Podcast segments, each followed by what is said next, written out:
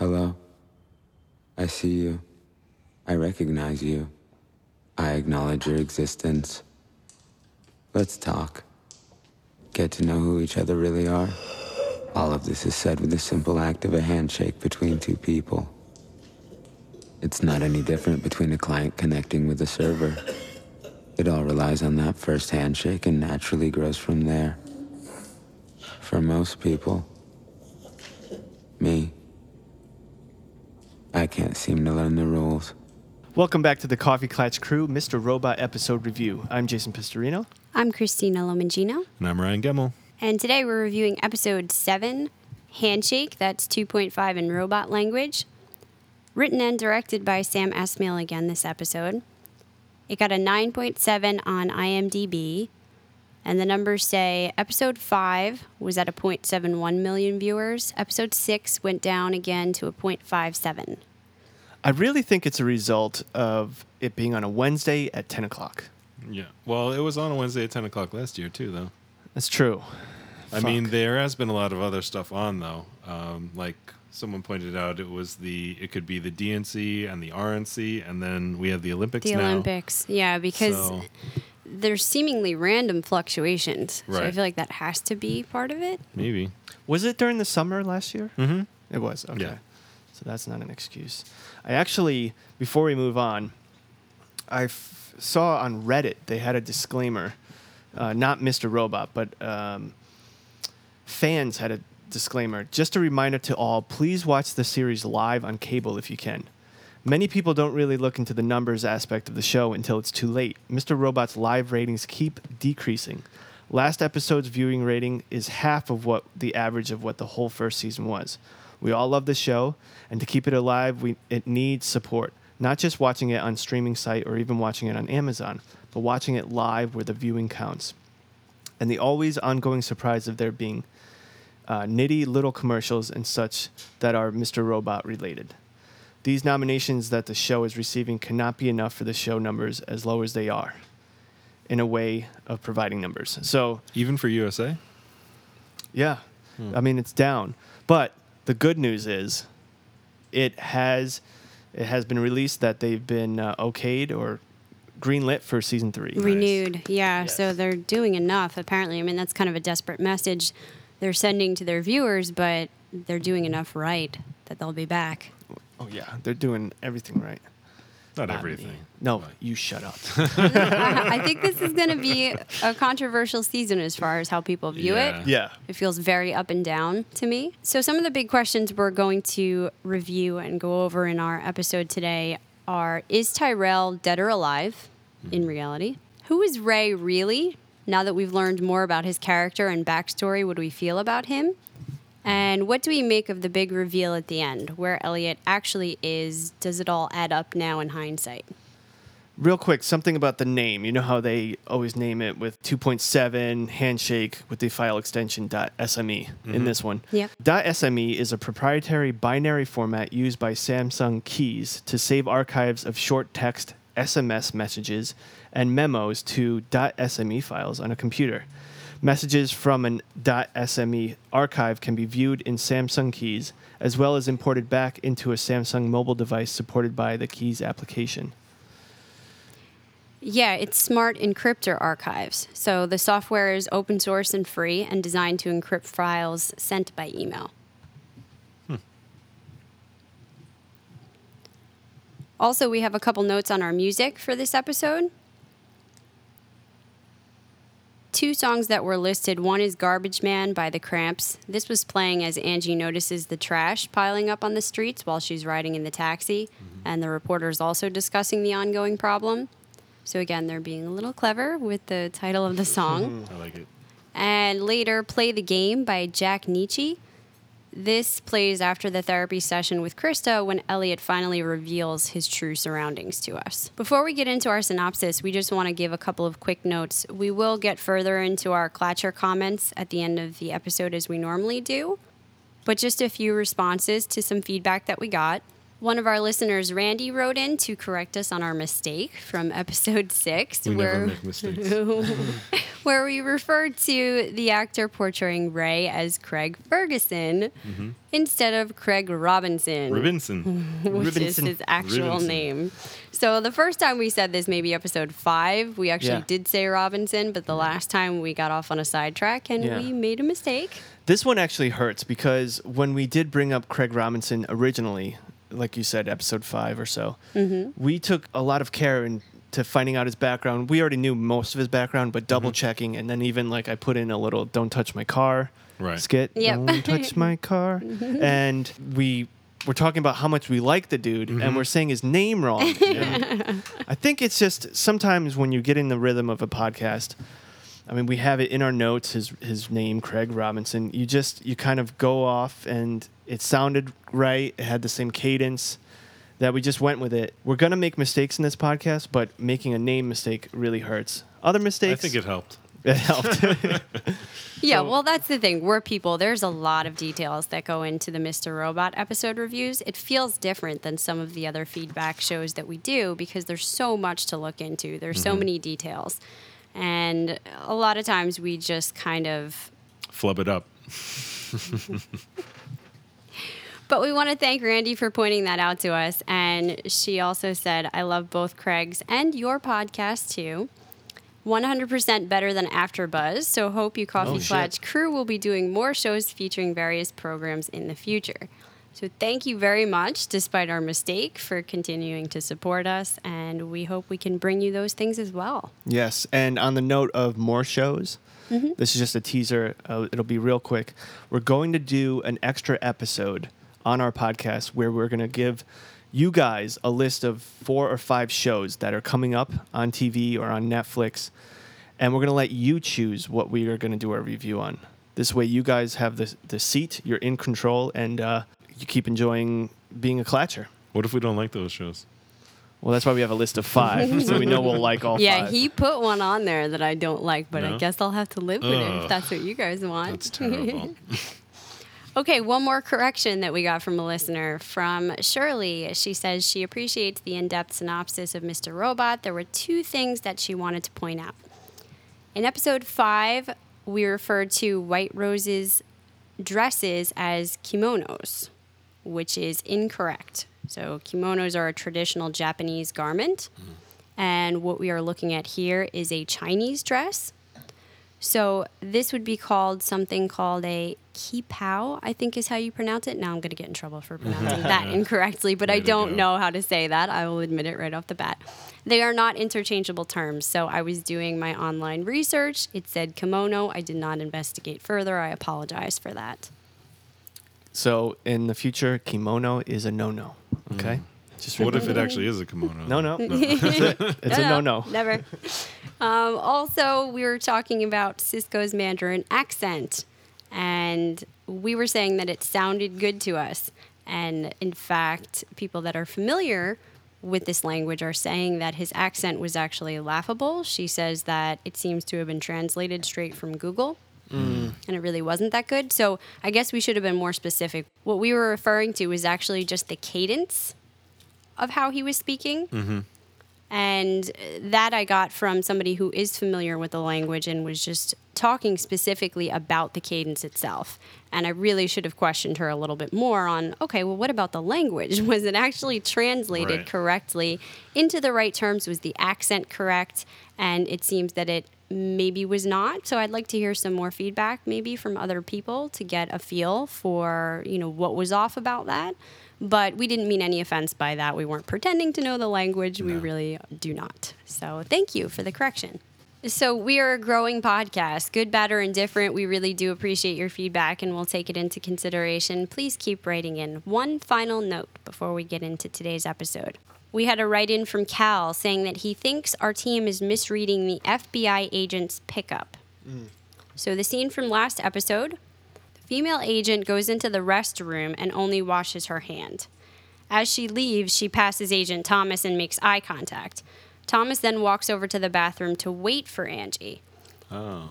when she is leaving, he's talking to the other agents, which is how Dom knows Angie was on the floor and in the bathroom she was being watched. He wasn't really hitting on her, he was just fishing for info. Hmm. So I completely missed the beginning part of this scene, Right. which is, I guess, why I had been reading it incorrectly the entire time. Oh, that's very interesting. I mean, I remember the girl coming in on the bath and going to the bathroom Yeah. and washing her hands, but uh, I didn't think about that. I did see him talking with Dom before that, but I just thought it was Yeah, but I missed the female FBI agent going in there, so that makes a lot more sense now. That's a good catch. I thought it was a cleaner, someone like a you know custodian. Ah. Yeah, I didn't. I wasn't sure if it was an agent or not. I just remember there being a person. He also says, remember, they found out just a few days prior that Steel Mountain was actually ha- hacked via a thermostat in a bathroom. And I didn't even think about that. Of course, they're going to be on alert for suspicious activity mm. surrounding things in a bathroom. Right. The team should have thought about this. Yeah. well, there were a Well, lot they of don't things know. They could have done. Plus, I don't think the team knows that they found it. Maybe not, but they should have taken precaution for that. There's a lot of things start to finish that we're seeing. I think Darlene, as the leader mm-hmm. of the F Society group, is not really covering all her bases and mm-hmm. going into detail. She's um, perhaps maybe a little emotion driven in how she runs this Shoots team. from the hip. Yeah, that just shows you that without uh, Elliot or Mr. Robot in the the major seat, things you know they're not thought through as well. yeah, she's not as much of a leader Right. as Elliot is. Right. And I think that's gonna- can't be leaders. I'm going to talk right over you on that one. Just kidding. Just kidding. Don't write Vote to Trump. us. Don't write to us. yeah, I think this is going to get them in real trouble eventually, though. Oh yeah, it's gonna come back to bite them. All right, so getting into our synopsis for this episode, we have 22 scenes to review. There was quite a lot going on. It starts out with Joanna at home. There's both a past and a present clip here. It's hard to tell when they first open up, but we find out eventually that we're looking at the past. When Joanna opens a gift, she puts on earrings that are from Tyrell, and Tyrell himself comes downstairs. They're both dressed very nicely. They go to a dinner where they meet Scott and Sharon Knowles, and they talk about Tyrell being a rising star. Well, they talk about something else in that scene that I thought was more important Mm-hmm. to him being a rising star, and it's the fact that she comments on the earrings. She says, "Oh, Tyrell's always getting me little gifts like this. Yeah. All season long, she's been getting little gifts Mm-hmm. in the mail and in different different ways, and even in the scene just after this." She gets a little gift. It's unwrapped, and it's a picture of a sonogram of a baby someone else brought up that it could be the sonogram of her first child that she gave up. I think it works better in it being a little gift from Tyrell again. Mm-hmm. Yeah, and clears up some things for me too, because I was thinking these gifts could have been sent from somebody trying to mess, Mess with with her, her. or coming from a different angle. And as long as they knew minimal information about her, Mm-hmm. somebody like Elliot, let's say, they would be able to do that. But I don't think they would have access to her sonogram. So it seems pretty clear now that it's from him.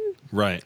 Which is interesting because later on we find out something about Tyrell. Maybe. yeah. So, yes, we see a present scene as well where Joanna is walking outside with her baby in the carriage, and a woman comes up to her and throws something red all over her. Maybe fake blood, maybe paint. You can't Paint. really tell. It looked like a paint I can think when she's paint. walking by. Yeah, but But she screams capitalist pig Right. at her. So, it's Yeah. been suggested maybe this was pig's blood. Oh, well, you know, a few years back, I say a few, they're- they've been escaping me now. Maybe it's like 10 or 15 years. Remember, there was this whole thing whenever people wore, in real life, we're talking RL right now, fur. um, fur, people would splash red paint on the fur. Mm-hmm. So that's I, that's what made me think it was paint right, Right. away. It looked really red in color, too, Yeah. to be blood. Yeah. yeah. it was very red. Oh, also at the store I went to, there were actual capitalist pigs, piggy banks there that you could ride Really? on. Yeah, when I went to the Mr. Robot store. Well, this scene culminates with Joanna engaging in a silent scream as the Mr. Robot logo comes up. Her mouth is gigantic. I thought I gotta I gotta say, and I know I always bring this up, but this will be my thing, I guess, is that I'm always thinking about the artistic side of the shows. And again, I gotta tell you, Sam Esmail, it was very artsy the way he did mm-hmm. it. The screaming. any other show would be like, we need to hear the screaming, the Right. loud scream. He mutes that so that we are concentrated just on the face. And then he throws the Mr. Robot sign right over it, which actually, to me, made me concentrate even more on the face. Right. I And you see her, she's got half of her face is red, red lipstick, Mm-hmm. and her mouth just opens up, and you can see the the energy and the emotion in her scream there. Mm-hmm. And then they show you a top view, and the, there's paint on the baby stroller. Right. And there's something reminiscent of old school horror movies in that type of a Oh, scene there yeah. too. And he harkens back to that quite a bit in a few of these episodes. The next scene, we go to the basement with Elliot. He says, I see you, I recognize you, I acknowledge your existence. Let's get to know each other better. All of this is said in a simple handshake between two people. That is, for most people, I can't seem to learn the rules. He's lying on the ground in this scene, talking to Mr. Robot almost tenderly. In a way, feels like he's thanking him again. He says, You protected me. I've never seen that before. He's kind of trying to figure out what this is about because at the same time, he did try to hide the truth about Tyrell. Mm-hmm. Elliot says, He was in the trunk, but you wouldn't admit that. I just want to know what happened and accept what I did. So he's admitting and understanding that these actions were actually him, but he can't get a handle on it. He wants Mr. Robot to tell him about it, and Mr. Robot asks him the last thing he remembers, to which Elliot responds, the popcorn. Right. Well, he also talks about the handshake being a handshake between what is it, two programs or a client and a server go through the network that they ha- need authentication between each other. So it's talking about the dual meeting between handshakes. But um, That's a good point because we forgot to bring up an origin of the title that this establishes a mode of communication between a computer and a server, creating an automatic connection. So it's a great metaphor with the tech notes. right. I, I mean, even last week, I think I said that I thought it was going to be a handshake between Mr. Robot and That's Elliot, right. and they're, you know, coming together. That particular scene, I thought it was great in the fact that Elliot was asking the questions that we were asking. Mm-hmm. And and we, we're getting the answers that we want, kind of. He's so lost sometimes that he is wondering the same things that we're wondering. He sometimes is on that same journey as us. Right. Yeah, not being able to see the whole reality. I was a little nervous when the scene first started out because the way he was laying on the ground with Mr. Robot sitting there with him, it felt like defenseless, helpless child with all powerful parent who is going to come and help and take care of him. And I was thinking to myself, are we seeing a regression now backwards? I was mm-hmm. so hopeful in previous episodes that they were coming together, but this almost felt like, I need you, Mr. Robot. Please take care of me and protect me from all these scary things that are happening. And I thought he might slide all the way backward Right. into mm-hmm. needing him to just block out all these terrible things for him. But in the very next breath, he starts talking about, I'm ready to accept that. I want to know what I did. And that was the huge key that we were looking for as a sign that Elliot was trying to reintegrate this part Right. into his personality. So I think we really are opening up the lines of communication and making that finally happen. Yes. I agree with that, that about being worried that he's going to be like that. Because just in the scene before that, and last week, he embraces Mr. Robot, and even Mr. Robot is surprised by this. You could think from that scene, like him thanking him and embracing him, that he really, you get that more of a sense than you did here that he needs Mr. Robot. Mm. And I kind of think with that, that he can, Mr. Robot could take advantage of that need at the same time. Sure. I don't know about you guys, but when I first watched this scene, I forgot that Elliot experienced the whole 90s show thing. Like it seemed like a different episode. It was really funny to see like, oh yeah, that did actually happen to Elliot. He does know like what was happening there and is bringing it up and what the hell was that about? Yeah. It was almost like a dream for all of us, Yeah. viewers, characters within this world. Yeah, now we cut over quickly away from these interactions to see Angie in her office. She's at her cubicle talking to Darlene on the phone. So we're picking up right where we left off with her. She tells her to hold because Dom is standing there. Mm-hmm. And Dom introduces herself and asks why Angie was on the floor, on the Fed floor. She knows it wasn't just a mistake that she wound up there. Angie responds like we hoped she would, if not as well as we hoped she would, to say mm-hmm. that it was to make plans with Thomas. And clearly, Dom doesn't believe this. She talks about how Angie's story fascinates her. The fact that she left Allsafe a week before that ended and wound up at E Corp. She's fishing for more information, and when she's not getting it, she says she wants Angie to drop by later so she can get a statement from her. She ends it by saying, Whatever this is, it's not you. It was right on. This woman, Right. Dom knows her shit. Hey, let me ask you guys: Is there a in storylines? You know, you have the antagonist, the anti-hero. Is there a name for a character that is the good guy, but within the storyline, you don't like them and you don't want them to succeed? Is there a name for that? I, I feel like that's that's kind of like the anti-hero in some senses, but a little mm-hmm. bit different. I, I mean, viewers, if you know if there's a separate terminology for that, Michelle, if you're listening, please call us or text us and let us know what that is. But yeah, I get I get the same feeling about a lot of these characters actually. Theoretically, Angie is supposed to be working on the side of F Society and helping them, and yet I don't like her this entire time. I'm mm. suspicious of her motives. Yeah. Dom is supposed to be on the side of good for the FBI, Right. and yet I get so nervous every time she comes around. I want her to just go away. I don't really want her to succeed. Mm-hmm.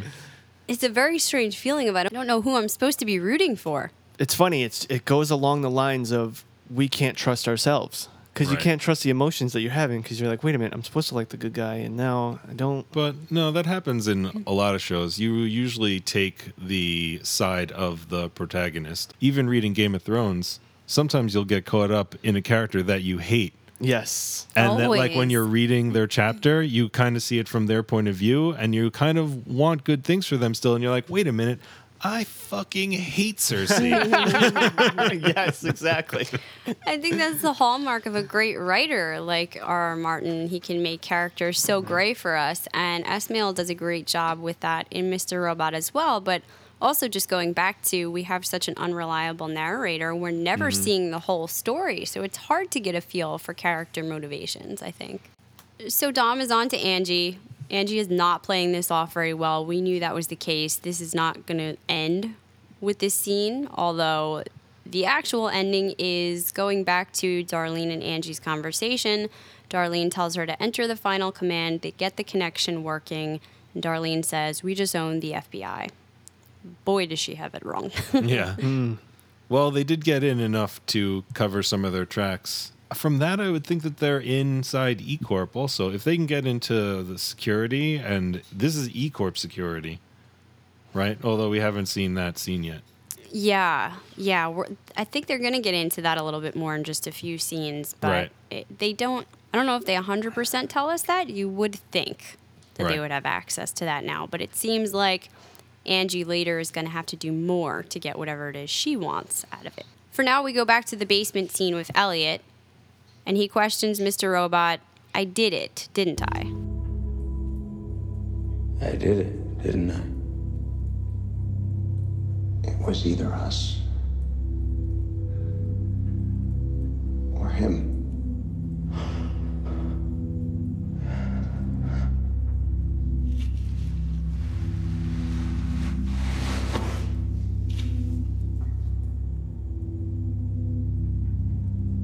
Did I do it? Elliot, that guy was bad shit. He was raving about killing some woman, the wonder of it all. I mean, we were gonna be next. How did I do it? After I ran the scripts, he went off on us being gods.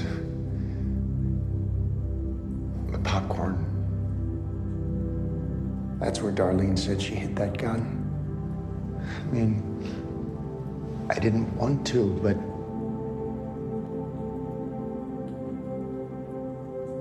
I shot. Mr. Robot knows what he's talking about, and he says it was either us or him. So Elliot just wants to know how.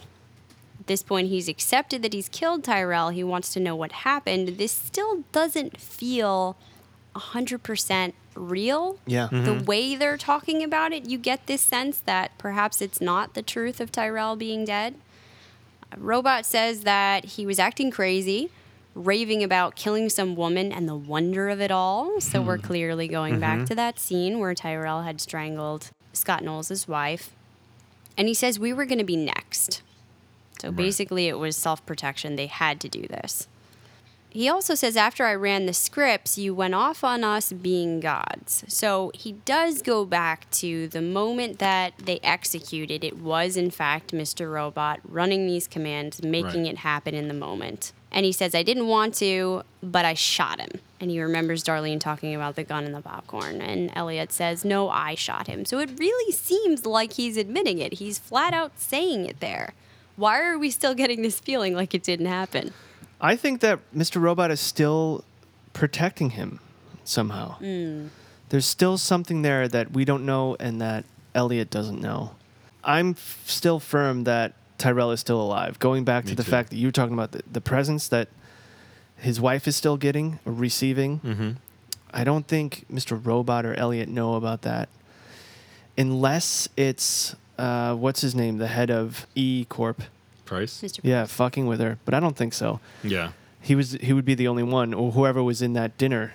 That she was like, he often gives me presents like this in the beginning. Yeah. Or what's his name? The other, uh, the CTO, the Right. new CTO whose wife was killed. Yeah. Maybe he's Scott Knowles. antagonizing her in some way. Yeah, I, I can't put this puzzle together. Something tells me Tyrell is still alive. Actually, I think that that could be a thing because he's distraught over his wife being gone.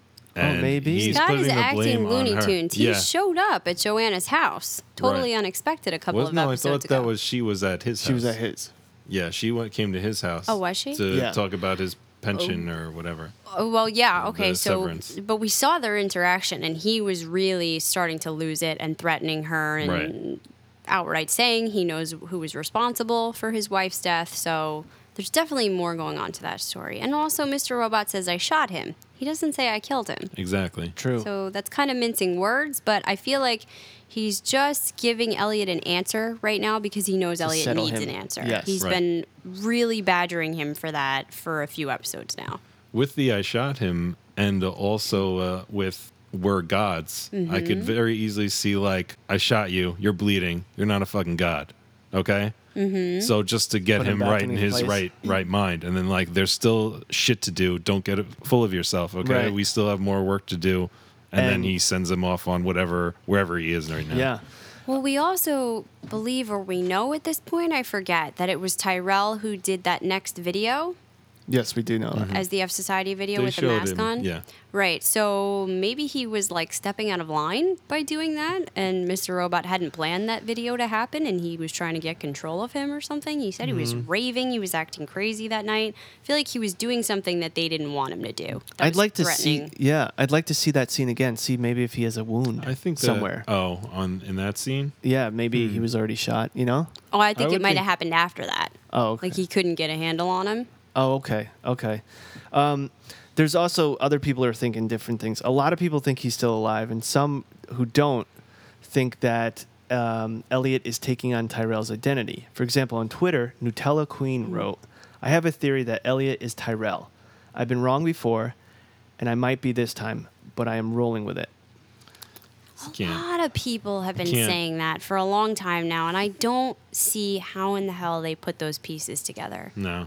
They're saying like Elliot wasn't talking to anyone on the phone when he Right. was talking to uh, Tyrell. I could see that. That's fine. He could not be talking to someone, but I can't see them being the same person. People, Elliot was walking through the company. No one recognized him as Tyrell. Right. He was working at E Corp. Right. And the the guy that's that Joanna's paying off that she killed, she's like, we're just we're doing this to protect some scrawny kid in a hoodie. Mm-hmm. I mean, was does he think that's Tyrell? He's not a scrawny kid. Did kid. she forget that it was her husband? I mean, No, I, but I mean, it wouldn't be that. It would, yeah. I mean, it's got to be this. It can't. Yeah, it has to be this. that from the other side, that doesn't make know. sense. Now, I know some Yeah. people are saying it from the point of Tyrell's death. So if he did in fact die, not that Elliot has always been him, but he's absorbed that as another persona inside himself. So when his father died, he took that on as part of his new persona. and might be doing the same thing with Right. Tyrell. That's more believable because Okay. we know they were separate entities up until the point of losing track of him I feel like we the day of the execution. to that um, last season at the end of last season. I know that Mm-hmm. was a. I feel like that was a thought I had, but Yes, know, absorbing a him into his his persona, which so yeah, that's more likely, but that is a saying that he's getting worse and taking on more personalities now, Right. which if anything we're seeing him getting better and integrating those and Right. B saying that Tyrell is in fact dead, which we are not sure of. Right. I think I, I'm a no on that one. I don't think he's dead. Uh, if you look back at the flashback, besides the final part where when Elliot, well, think about it this way Elliot kept saying, Who's in the trunk? Who's in the trunk? right, Mm-hmm. That's him saying, What happened to Tyrell? What happened to Tyrell? right, Yeah. Now, Tyrell was alive in the trunk, but he was being controlled by Mr. Robot, meaning he was tied up and in the trunk. Mm-hmm. Right. Then finally, when he just had enough of Elliot saying, Who's in the trunk? What's going on? He kills him. right. Well, did he? He hits him and he gets he blood. hit him with the him. tire iron. We saw blood go everywhere. Essentially, we saw Elliot think Mr. Well, what I- Robot killed him, but he just shut him up and closed the trunk again. Well, what I meant was metaphorically killed him. So Right. in this case, he told him, We shot him, Mm-hmm. meaning he's dead. So metaphorically, in his mind, to, to rest Elliot's, Who is this? What happened to Tyrell? He said, Right. I he gives him. him an answer. And in actuality, maybe we saw what happened. You know, it cuts away. Elliot doesn't really know, but what he did was inflict damage and shut him up without actually Mm-hmm. killing him. So in reality, he shot him, stopped him from doing what he was doing, but didn't actually kill him. But I would think there would be a lot of traces there of blood and stuff like that. They only found the shell, right? Yeah, that's a good point. Mhm. So that would have been a hard cleanup. Although they did talk about cleaning up after his mess. Uh, F Society did, but I think they were just talking about deconstructing computers and stuff. Yeah. Or maybe he shot the gun off and didn't actually shoot him to Right. scare him or something. Anyway, that's an open theory. Send us your thoughts about that. What do you think is going on with Tyrell? Now we see a brief scene of Joanna and her new boy toy Derek sleeping together. He's choking her. She's being weird again. He wants her to come to his 30th birthday party with his friends, where she will be his girlfriend, quote mm-hmm. unquote. I mean, they're really just showing his age that she's dating a child here. And he gives her an ultimatum. If she doesn't mm-hmm. come, they're finished. I would have a problem with it too. If you're seeing this girl and you love her at this point and you don't want to introduce her to people in your life, if she doesn't want to come around for it, it would be upsetting. Understandably so, but she's at such a different level than him. She is so past being somebody's girlfriend and being an introduced at a party. She's dealing with these major schemes and plotting and raising a child and potentially getting divorced. We'll see later from a husband. I just don't really understand where this is going with this relationship. With I him. have a small theory, but it, it's it goes more along the lines of the next scene with them. Okay. So I'll talk about it Okay. then. But I could, from her point of view, also the not wanting to show up in places is she showed us, shows up on newspapers and this week, so she doesn't want to go out that much. And I, she also said that she was being followed, or someone said she was being Yeah. followed by mm-hmm. the FBI, and they're surveilling her. So Yeah, you know she's got to be kind of careful. There's a lot of factors in this that he can't possibly understand what's going on. If we break it down and we don't see the whole big picture, because we're seeing everything that's happening, Mr. Robot, so this seems so insignificant, and this guy's an idiot. But to him, he loves her, and they have this deep relationship where they have probably the most incredible sex this dude's ever had, and uh, this deep relationship, and he wants to open it up to his friends and everything. I had a relationship in college with a girl who was was older than me as well, and we had a deep relationship. And oftentimes, when we were around her friends, she treated me like just like another boy, another Oh. dude friend, and she would not talk to them as if she would introduce me as this is my this is Jason Oh, and she wouldn't say my friend, but it was in the in the words, and that did hurt. When you're in that kind of in that small world, that means a lot, Right. and that does have a big impact on that type of that life. Yeah, okay, but they love each other. I mean, how long could this possibly have been going on? How long could they have possibly been in a relationship together that seems to revolve primarily around kinky sex? I Right. mean, I just feel like he's coming from kind of an immature place, and she has been through so much that I don't see. I, I feel like it's so clear that she's just using this relationship as an escape right now. It's only been the it happened on five nine, right? May May 9th, I mm-hmm. believe so. Yes. and now it's Yep. the Fourth of July. Yeah. So it's only been a Oh. little bit more than a Yeah, month. even if they were sleeping together, that's what I mean. I feel like he's a young Yeah, kid who's like, of it that "Oh way." my goodness, I'm so in love with you." I totally understand your point, Jason. If this had been going on for a long time and Yeah. he's like genuinely, he probably does genuinely think he loves her and has feelings for her. And he's having great sex. yeah. Well, Although he doesn't seem so into it. He seems a little like it's too much for him. Maybe he likes that. Yeah. Yeah, she probably scares him a little bit, I would imagine. I think she liked that Tyrell was sort of on her level with all Yeah. of that crazy shit, and Yeah. she's looking for a Tyrell replacement Mm-hmm. to some extent. She's got a huge mouth. I was thinking the same thing. Okay, so let's go over to the next scene with Dom in her office where she's asking this guy to pull up the footage from two hours ago and then last week and look at the cameras. And basically, there's no data, as she thought there would not be. She says to call the network team because they've been hacked and to check Angela Moss's computer. You won't find anything, but check anyway. She knows that they have been hacked. She mm-hmm. knows what happens here. Is this the scene when we see Angela walking out of V Corp No, with this, the big screen? This is yeah. The, well, you mean Dom? Oh, that was Dom. Okay. Yeah. Yeah, with the But- still on your side thing. Yeah. Mhm. Yeah, that's at the end of the scene. Yep.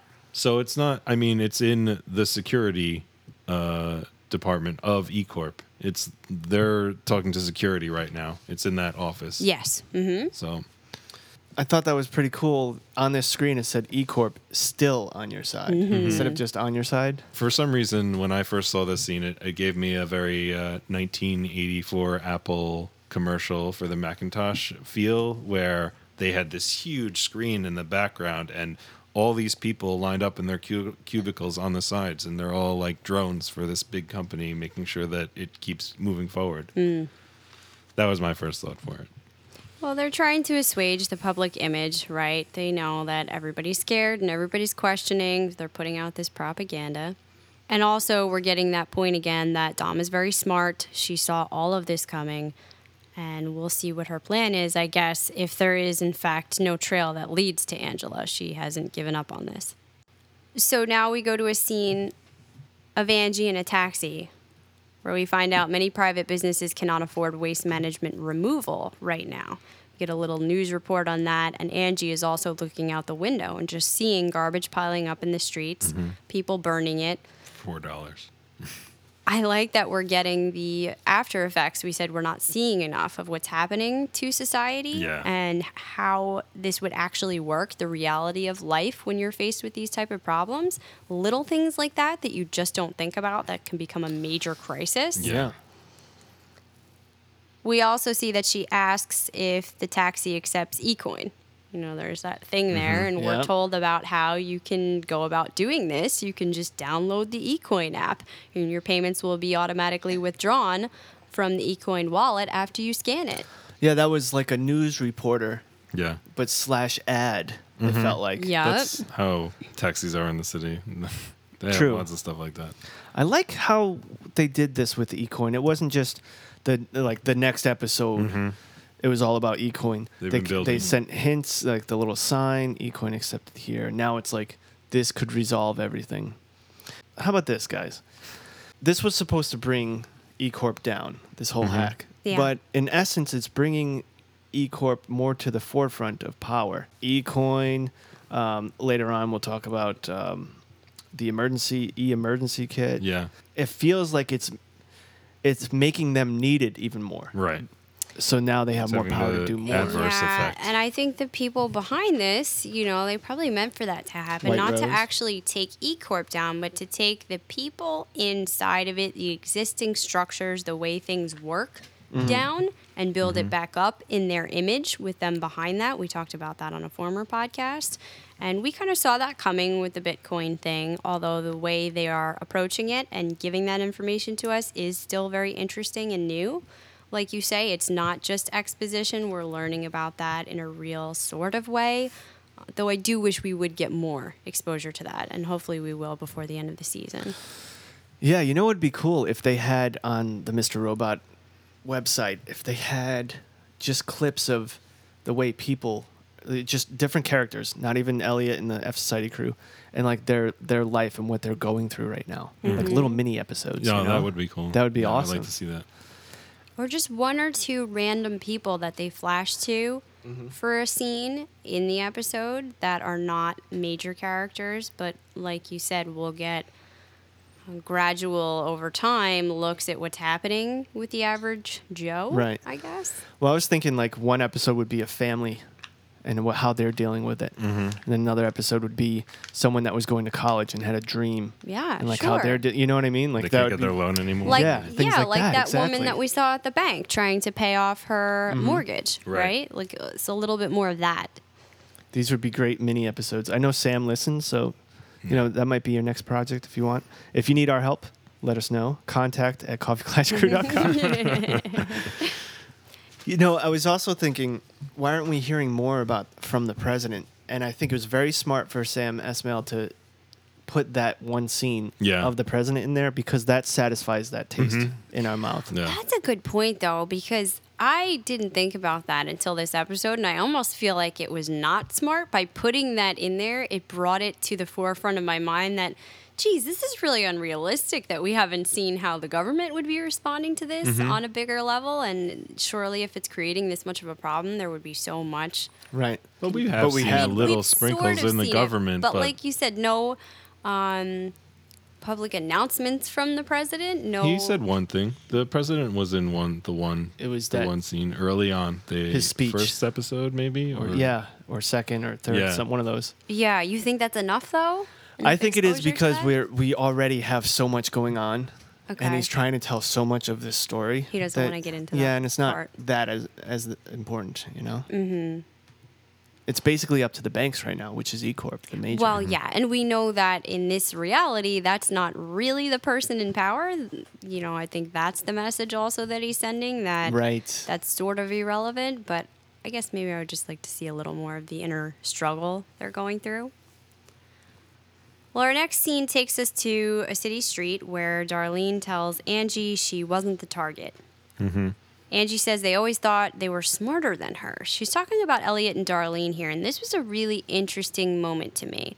She says they always made her watch this shitty, scary movie every Halloween. We know the one she's referring to. Angie had forgotten and didn't place the masks at 1st mm-hmm. So she didn't put two and two together of why they were using this for the message for F Society, that it did go back to the masks in the Careful Massacre. She then says, You guys would dot dot dot. We never hear the end of that sentence. Hmm. So Elliot and Darlene would put on the masks and then they would what? This feels like something huge that Angie's Yeah. been wanting to mm-hmm. get off her chest, some weird spark that happened when they were younger, and we don't get to find out what that is. I don't even have an inkling.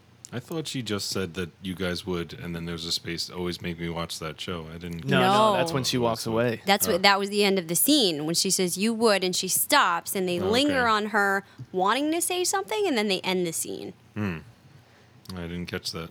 So I'm really interested about that. But I mean, I didn't think that Angie knew about F Society, and then in that scene, like uh, earlier, I didn't think that Angie knew that they were in F Society, and then in the scene when Darlene shows up in Angie's uh, apartment.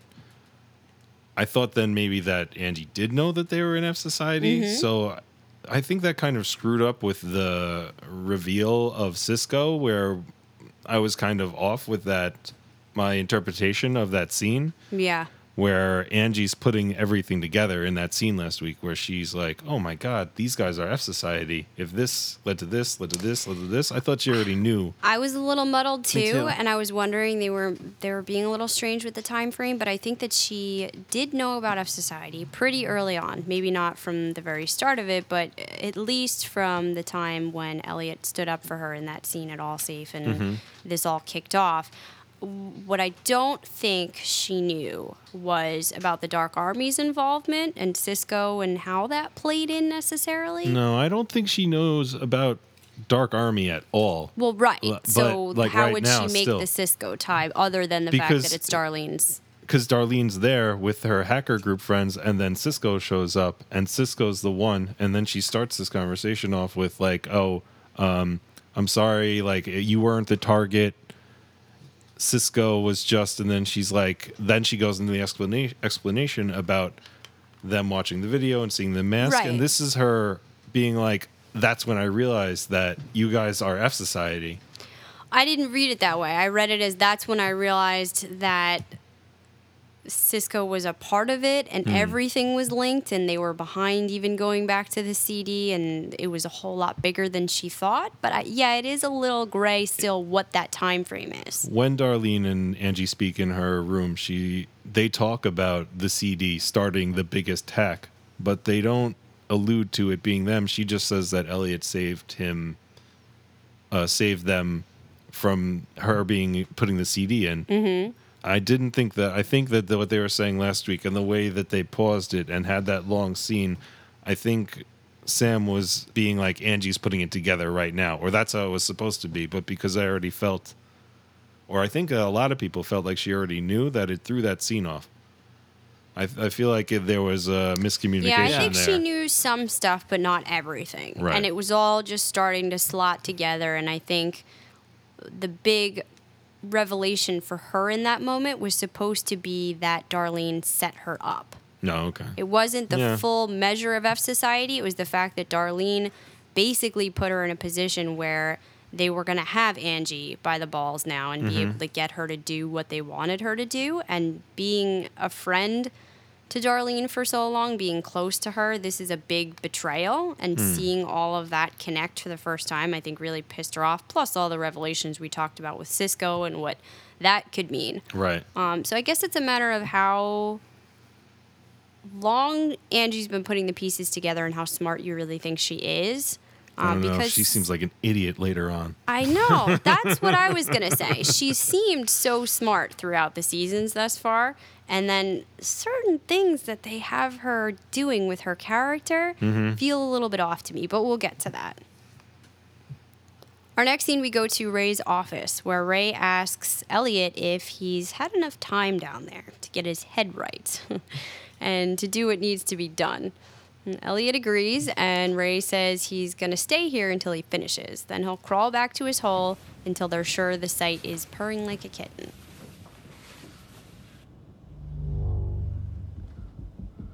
You gonna sit your ass right here until you do what you gotta do. Once the sight's up, you're gonna crawl back into your hole until we're sure this baby's purring like a kitten.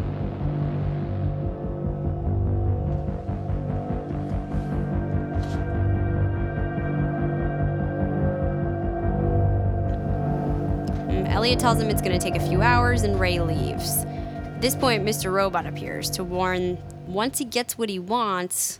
We don't hear the end of that, but Elliot pipes up to say he needs them now, so that makes us safe. Mm-hmm.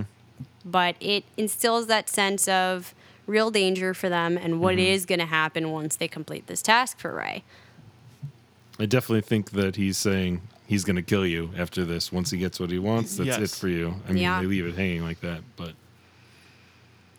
It's definitely Robot's theory. Mm-hmm.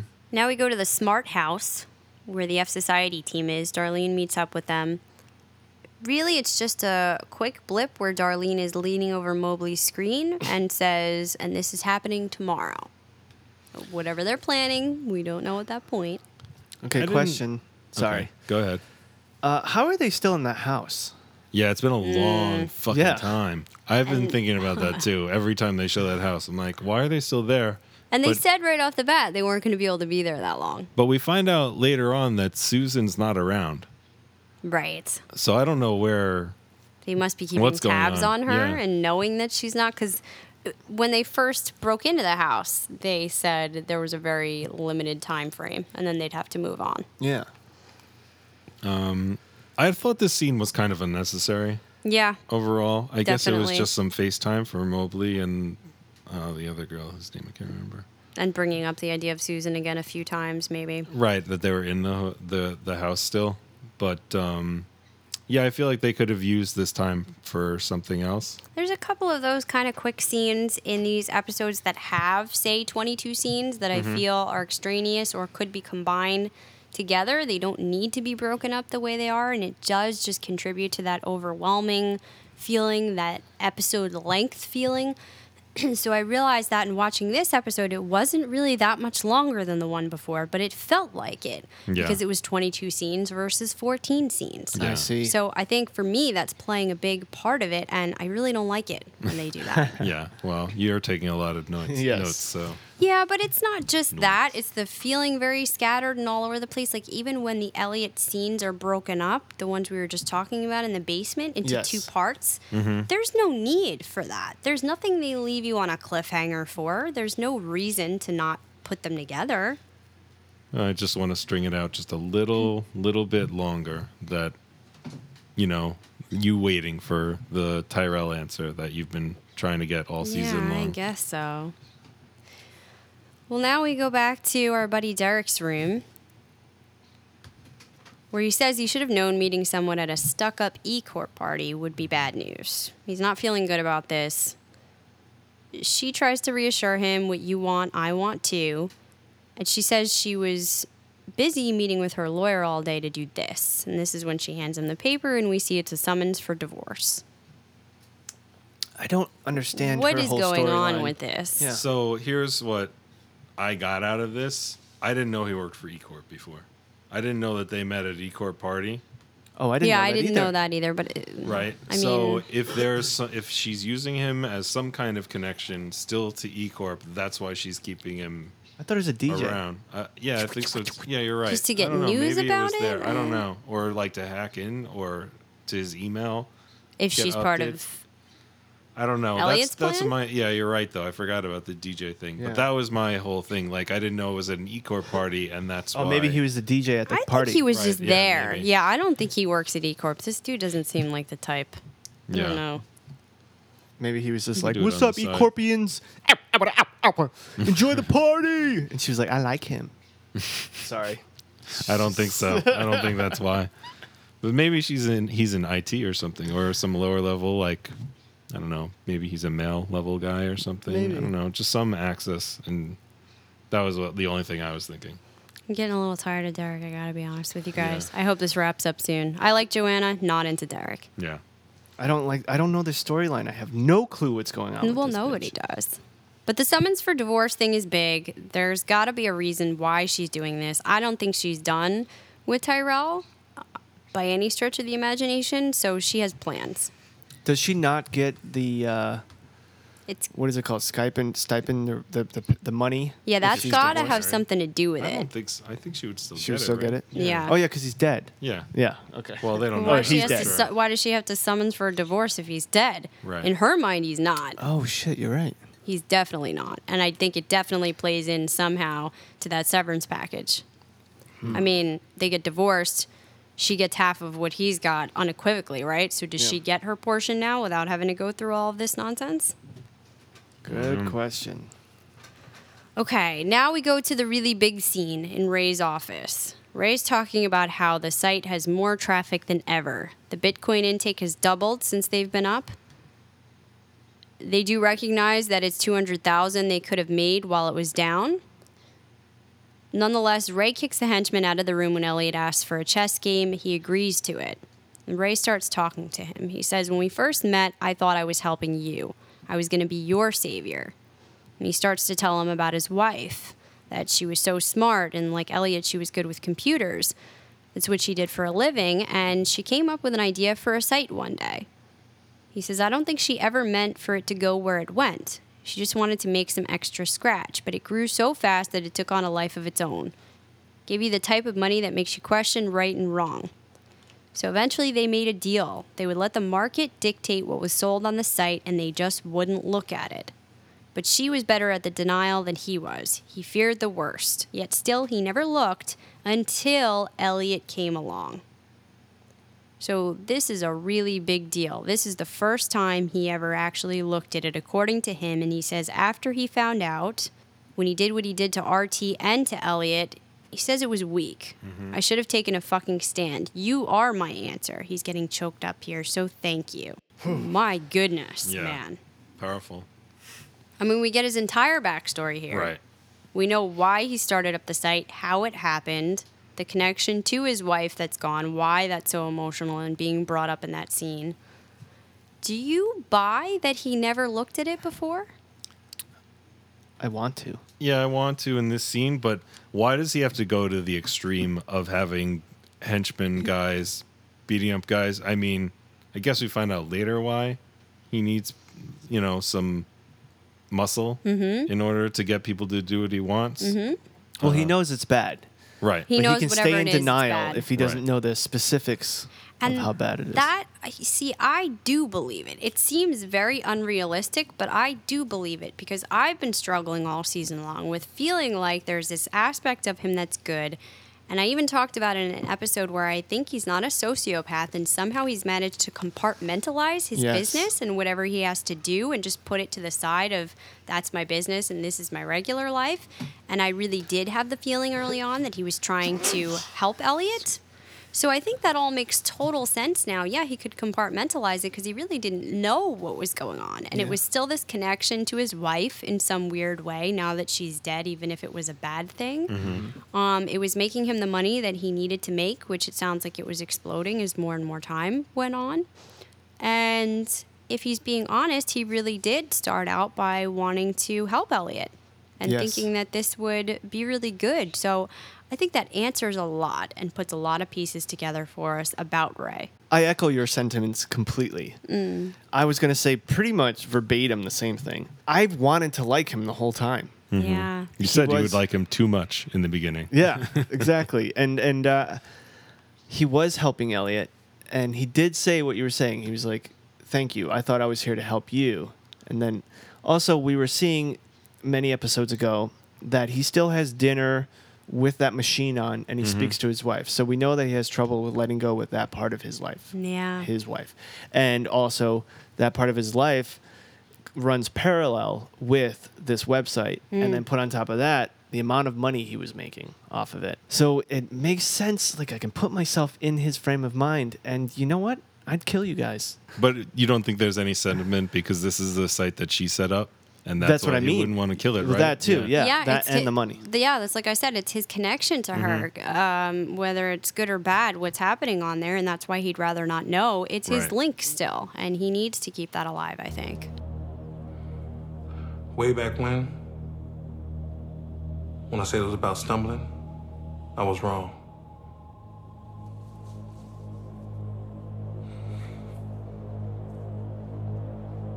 I should have taken a stand.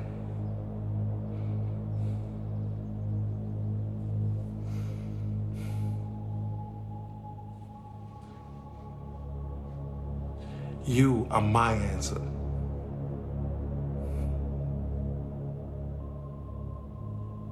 It's not the other way around. So thank you.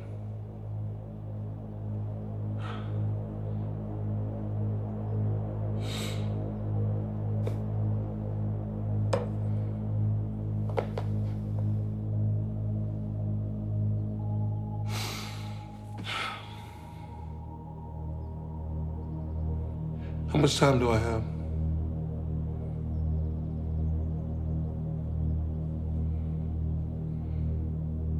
Come on, man. We both knew exactly what you were gonna do when I let you go back on that computer. With their response time, I would guess they have us surrounded by now.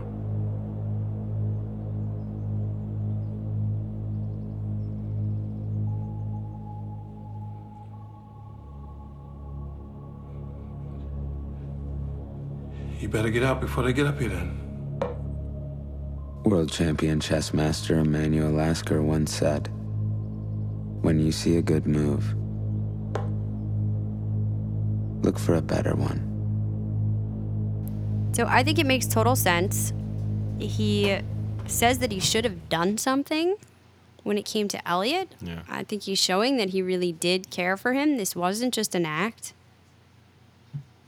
And then finally, he says, We both knew what you were going to do when I let you back on the computer. And here's where we find out that he must really feel bad about it because he's essentially turning himself in. He allowed Elliot back on there knowing he was going to do this mm-hmm. and that he was going to get caught for it and he was ready to surrender to that. So Elliot says he thinks they already have them surrounded, meaning the police.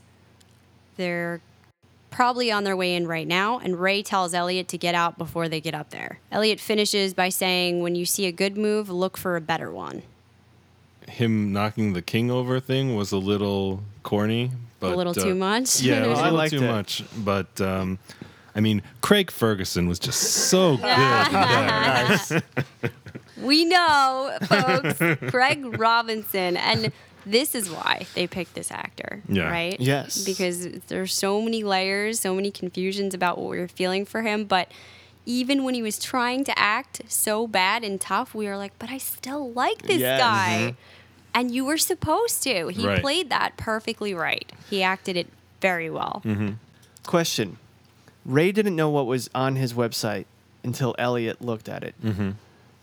Did Elliot leave the tabs open? Did he? Del- he didn't delete his history. This is Elliot. He knows what the fuck's going on. Uh, yeah, I don't know. being I don't know exactly how he found out that he actually saw the site. Was it his henchman? I think his henchman must have told him that Elliot was up to no good that day that he was in there with the former tech guy. And they had to check what he was doing if he was fucking up the site for them. And that meant going on there.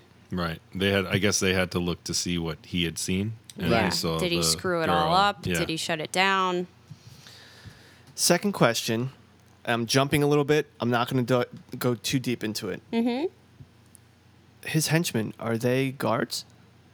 I'm not I was going to ask this too. What does that make Ray? Because we've been saying we think he's some type of counselor wherever he is at the halfway house. We find out where he is later. So is he a counselor there? Is that I think still he's true? the warden. No, The I've heard warden? that. Either that or uh, just a like a senior guard. You know. I didn't think guard because he had his own office and computer. He had his own office. Now, it. I guess we're still in the dream sequence, or dream sequence. I could be a say I say this meaning um, Elliot's skewed reality that we're still seeing because in the next moment when Elliot walks out, the police tell him to wait there. He's outside, and we get this view of what looks like Ray's house slash office. So I guess we're just still not seeing reality, and this is his office wherever it's at in the prison. I don't. It was a little bit weird to me. Or has he been somehow? He can't be taking No, he's Elliot not going off outside of the prison, off No. campus. So it has to be somewhere there, right? Yeah. Yeah, I think he had him in some dank, scary ass basement area, or he had him in an Could uh, have just been in the hole. isolation cell, Yeah. um, or it's like you know sometimes they can take you to this separate maximum security area, which is really freaking scary. So Mm-hmm. something like that was going on. I think they put him in the hole. You know, they could talk about, and it's just like Yes. a, like a bathroom-sized room, and there's nothing in Yeah, there. like And you're just- isolation. yeah. yeah. If you guys ever look at those scenes again, look at Elliot's face when he's outside, uh, visually outside of Ray's house or apartment. We know he's in the, in the jail, but uh, look at his face. That's the first time he actually looks scary. Elliot. Y- Yeah. You know, it brought me back to that moment where he was at the coffee shop turning that guy in Mm-hmm. because it's that moment for him of he's used his power to For do good. what he wants to do with it, right? Right. Which is for good. Um, I forgot about that. Well, not that I forgot about it. Last episode, I was thinking about good guy Elliot, and that I'd forgotten about him. Mm. Crusader, Yeah. really the Robin Hood Vigilante. hacking. yeah, that's him in this moment, and he tells us about it. When I completed the migration, I took it upon myself to open the site to more than Tor traffic. Mm-hmm. So I indexed it on search engines, added a touch of advertising, basically made it accessible to any average scumbag. And it didn't take long after I emailed the FBI an anonymous tip for this to happen. So I think it was part of him doing that that led Ray to have to go back on there mm-hmm. somehow. When he opened that site up, shit started to go wrong and they had to get on to fix it. But this was also what led the FBI with this anonymous tip to get onto them and basically just opened everything up.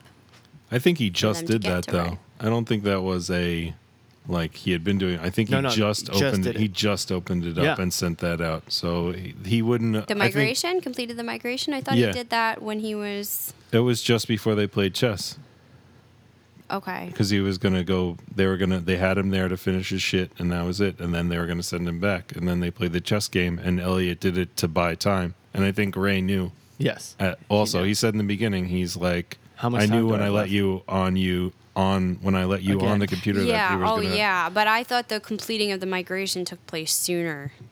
He was finishing it here in the Mm. Yeah, scene. he was finishing it. Okay. Yeah, remember when they yelled at him like they were like uh right when it's back up, they're like, We've tripled what Yeah. we normally make. Yes. Imagine how much money we would have made if Yeah, it wasn't we down. lost two hundred thousand. Yeah. Yeah. If people are wondering, sorry, Chris, if people are wondering how Elliot has done this, how can he just take this hidden site and make it unhidden? One thing to keep in mind is he emailed the FBI, made them aware because it still would have been relatively hidden for a while until Yeah. the spiders kept going through the website. Mm-hmm. But also, too, if you guys look at the Tor website and when you're about to download it, it's going to warn you. It's going to give you these bullet points and says, just so you guys know, uh, there's a few things you have to be aware of.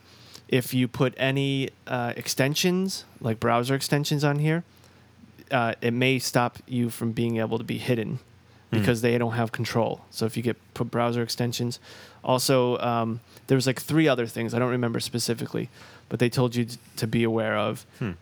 And another thing was, even though if someone if you're afraid someone's watching your web traffic, you have to download this other thing to make it where they don't know you're using Tor because they won't be able to see where you're going, but they'll see that you're using Tor. Right. So th- it's not it's not like this magical place. You still have to be very careful, Mm-hmm. and things can still penetrate this browser, just Well, like any kind of external looking code. for for new ways around stuff. of course, you know? yeah. And the the le- the least control that Tor has, eh, you know, the more likely that they'll be penetrated. Mm-hmm. External, you know, uh, browser extensions, and then also putting ad words. Uh, or Google Ads in there, you're just putting Google code right in there, and then Mm-hmm. Also putting yourself into the the search engines. You're saying, "Here we are, find us." So if you were wondering, that's it. That's the Hmm. long-winded reason. We get a quick commercial here, an eCorp messaging app commercial. And this is going to talk about that new app that lets you text with characters from the show. We'll get into that a little bit more later. Then we go to the scene at the White House, where the E House corporate bailout vote is taking place. So, Ryan, what do you have on that? If it's for approving the eCorp bailout, and uh, the yays are at 118 and the nays are at 189. So it seems like they're not going to approve a bailout for eCorp. And there was a timestamp on it too, right? Like- 358. yeah. That's cool. Four four. So, but with the scene, I was mostly distracted by the special balls? effects. Yeah, Uh. No, I didn't see the balls balls. falling I didn't, through? I didn't see the balls falling through. I didn't know. I just saw the like the top of the screen, debris. whatever the debris was, and I was like, that looks fake. and then uh, and then I didn't see what he was looking at down there. I was just trying to figure out what was going on. It did look a little odd. It actually kind of looked like a piggy bank for a second, and I was thinking, oh, that's cool if they actually dropped that down there. But then, of course, when Jason said, no, this is the bull, the bull's balls, you know, so it made total sense.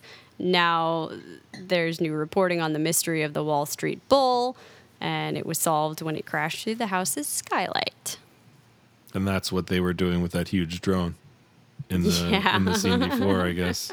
Although I I, don't know if you can fly. I'm pretty sure you can't fly a drone over No, you can't. It's that. a no-fly but- zone. Yeah, I don't know how they I don't know pull what would off. happen if they would try to Yeah, how did shoot they it get the down balls or up there? anything. A Well, they must can't- have used you know, it. no, you know how heavy the oh that big drone. My bad. Yeah, Yeah, it was which huge. you just said. huge, huge But You're right. You're gonna could see carry. that. So Yeah. there must have been more. I hope we learn later what was involved in getting that done. But it seems like it was maybe a small sidebar. Right. Then we get a scene at a store that looks like it could be a Walmart, a Best Buy, some type of I of. got Best Buy. I thought Walmart, just because of the signs on the Oh, everyday deals or whatever. Well, maybe because looks like blue is Walmart too, right? That Yeah. same blue, just like Best Buy. You're right. Yeah, when you look at the yeah, it says everyday deals. Okay, And I think that's uh Well, and it seems Walmart like they had a lot of everything Yeah. too, right? And they have these kits that are called e kits, and they're just flying off the shelf, according Mm-hmm. to this guy. Which, who is this guy? Is it Angie's father? it is. Yes. Okay, we find that out definitively. Yes. Mhm. 'Cause they show it in the always really important to watch the previously on Mr. Robot because Mm-hmm. they basically give away everything that's going to happen or everything all the background that you needed to know. Yeah. But yeah, it's definitely him. Do we know his name? Mm, I don't remember. Okay, so we'll just call him Angie's father for now. Angie says she can settle the lawsuit if he drops the independent inspections. He's not for this. He tells her to stay out of it. The, the lawyers will settle it. She tells him the company might not be around long enough to see the end of a trial, so he might not want to do that. But he tells her he doesn't want what happened to her mother to happen again. She says to drop the contingency and you'll get your money. The inspections will go forward internally, and she says this will happen because they value me there at E Corp. But he tells her he doesn't trust them or her. And it's not just his vote anyway. She needs two thirds. This is when we find out she already got the signatures. That's mm-hmm. the trick of money, so she says. And he wants to know what's in it for her. Why did she come here if she doesn't give a shit about his opinion? And that's really the question that I took out of that scene as well. Mm-hmm. I mean, she says very rudely, this was just a courtesy. But what do you guys think? Yeah, I mean, she seems heartless in this scene. Yeah. She doesn't give a shit about what he thinks. She's just letting him know. And I don't know what her end game is with this persona. I mean, it's not just how she acts at work or involved there. She's bringing this into a personal life. Yeah, and a situation that was supposed to have so much personal meaning for her. Isn't this Yeah. why she did all of this? To get back at what happened to her mother and to stop these sorts of takeovers from happening to people. And now this is how she's dealing with her father. I had to think she went there looking for some sort of personal resolution. And she turns into that cold as ice thing again. Now, I don't know if she's just frustrated in the moment mm-hmm. or if what we thought is true and that she's no longer able to separate. that sort of becoming part of who she is now. Yeah. I feel like she's dead inside, just like Elliot now. It's it's a it's a big juxtaposition between the way she was in season one and now. She's kind of got that low murmur feel right now that Elliot has, except for she's got the Mr. Robot inside her too. You know, uh, where she's got conviction and there's like pizzazz to what she's trying to do, but it's on that low murmur. She's got to keep reminding herself of it with her tapes and stuff, Yeah. though. And her hair is pulled back so tight. And she was wearing black and white in the scene where she talked to Mr. Price, mm. which I thought represented that duality, perhaps in the struggle, really well. We actually got a comment written into us from Alice who says, I've heard you guys talk about the duality of each of the characters, such as White Rose being trans but having to keep it hidden. I think there's another theme tangential to this. I have observed that most, if not all, of the characters have counterpart examples such as Darlene and Angela, White Rose and Price, Tyrell and Joanna. Sometimes I think Elliot's counterpart is Robot, but other times I think it's Dom. What do you guys think? so I think that plays into what we're talking about here um, the idea of counterparts to characters, and she puts Darlene and Angie together in that. I always thought in the very first episode of the series uh, that it was going to be Robot and Tyrell because I thought they were going to be rivals. Yeah. And he represents all this money and the one percent, and Elliot's on the lower level. So Yeah, and we talked about all of the differences between when we first started off this show, Angie seeming to be on the side of good, working for Allsafe, constantly dressed in white, this very mm-hmm. innocent girl, and Darlene dressed in black, working for this secret hacker society. But it's gotten so flip flopped around now to where we feel the complete opposite about what's occurring, and it's it's very interesting how they're changing that all. Yeah. The other thing I thought was interesting about this scene was the e kits.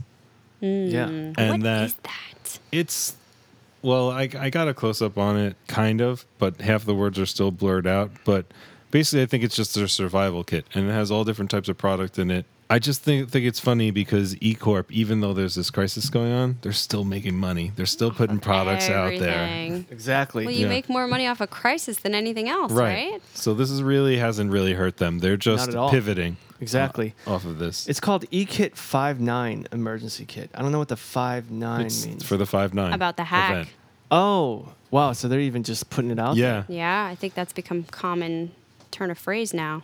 It says there's something like a dust material, chemical toilet, gas and water, dynamo. I- I, I don't So, end of the world prepping? I thought it was- Yeah. Wow. See, I thought it was some type of technological protection, like an No. anti-hacker thing, but they're actually looking at this as The- doomsday. Yeah, the end of society. wow. Well, I mean, they don't. You know, we don't have sanitation really anymore. Yeah, well, that shows you the level we've cranked up to now, where we said we wanted to see what's happening in society. Mm-hmm. Right. I mean, there are plenty of people whose jobs that are really important. Did you guys watch Preacher? Right. Oh, yeah. I did. Yeah, seen it. that was awesome. I wish we did a podcast about that. That, That was great nice. too. You know, that guy at the end of the the final episode, he doesn't. He has a heart attack or something, and he can't keep all that methane in check, those levels, and then the shit just blows up. Yeah. So I mean, those are people that have to be on their call all the time, and when if you're losing resources, some of these jobs are going to go out. You got to Yes. expect that more things are going to break down if they don't have money. Yes, and we get a really good example of that in our next scene where we go to the basketball court and Leon is talking about half of the people love you, half of them want to kill you. And sure enough, just then a bunch of guys come up and tell Leon to leave, and he won't. They start talking about Ray's site. They want their money back. They had 800 bitcoins in their wallet, and now they have no access, and they can't make new sales because the site is down. So it's all on Elliot. They want to be paid back, and later if we look into this a little bit more at some point during the episode there's a computer screen in the background it tells us it's mid-july 2015 mm-hmm. so we sort of get a timestamp on when all this is happening and if you go back to that this would value 800 bitcoins at about $200000 Yeah. Whoa. So that's Jesus. not So pennies. It's not a small amount of money. but- yeah, it was hard to put it into perspective. You don't know what that equates to in real Right. money. This guy is pissed because he lost a lot. That's a shit ton of money. Yeah. But it cuts from that scene. So I guess we'll get back to that in a minute. Ray, real, real quick. That guy, if he's got bitcoins and he's got access to computers, that's not another jailmate. That's probably could be- guards. No, he could be a jailmate, and I was thinking that it just has like those. That's his money. Okay. That's his business. Like, where this is the stuff he's selling, but he's still. That's like the- the uh, At outside. the outside. Okay. Yeah, Got it. And then they're like yeah, they call them you him up. and know told him. they get You're right. access to that shit too. Like they have an illegal Cell phone or something yeah. in there, so they could talk to their boys on the outside. no, our jail system is perfect. Yeah. Don't you watch Orange Is the New Black, Jason?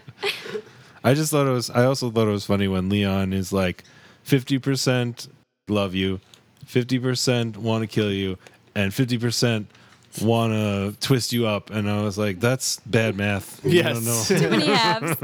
You gotta love Leon. Now there's a scene in Mr. Price's office where he tells Angie he got a call from his lawyer and the contingency on their biggest lawsuit was miraculously dropped. He knows it's her, and she said, well, she knows he wanted it, but just didn't know how to ask for it. And he agrees that settling is cheaper than dealing with a legal expense after all. So she asks why this was so important. She wants to know what this was all about, and is he protecting a secret evil agenda? And he says, Don't we all have one of those? Angie responds that she's going to reveal hers. Terry said I could make changes from within if I took this job. I want my position moved to the risk management department, to a manager position. It's unclear at this point why she wants that.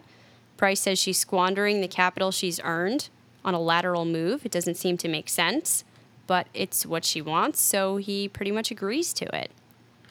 At this point in the scene, he's sitting down on a couch, and behind them is this painting. Yes. And I think she sits on it later too. It's this huge, I mean, they really put the focus on it. Uh, dark blue painting with these white sort of marks on it. And it's a little bit abstract. I couldn't find out exactly the details on what painting this is, if it's something famous, but what do you guys think about that? Well, I think there's a few things that I think about this. Where do I start? Okay. So once they talk business and they're done, and then she, well, they're talking business and she says where she wants to be moved. Mm-hmm. That's when he says that's a lateral move. And then he goes and sits down. Mm-hmm. And then she goes and sits down with him. So put a pin in that. The painting, so now they're in front of the painting. The painting is a cityscape. Those white marks are either uh, their windows in those buildings, or the other ones that are off of the buildings are the lights of the street lights. Yeah, looks like a city. Yeah. So it's a cityscape with water that's closer to them. What you'll notice is another one of Sam Esmail's clever framing mm-hmm. of the picture is that from at this point of the conversation, it starts to loosen up, and it's more about his birthday, his emotions. Yeah, a weirdly honest exchange between the two of them. Yeah, and I won't. I know you're about to go into that, so I won't go too deep into that. But what it acknowledges is that in this frame, me. I'm a, this I'm bird- bird. Achilles wants to chime in on this. He's got thoughts got a lot on the to say. painting, okay? the bird. Sorry for the bird, guys. He's our mascot. So what this acknowledges is that uh, with the framing, you see them on the bottom Mm-hmm. fifteen percent of the mm. frame, and then the huge cityscape. So it it opens them up. They're smaller mm-hmm. in this scene, right?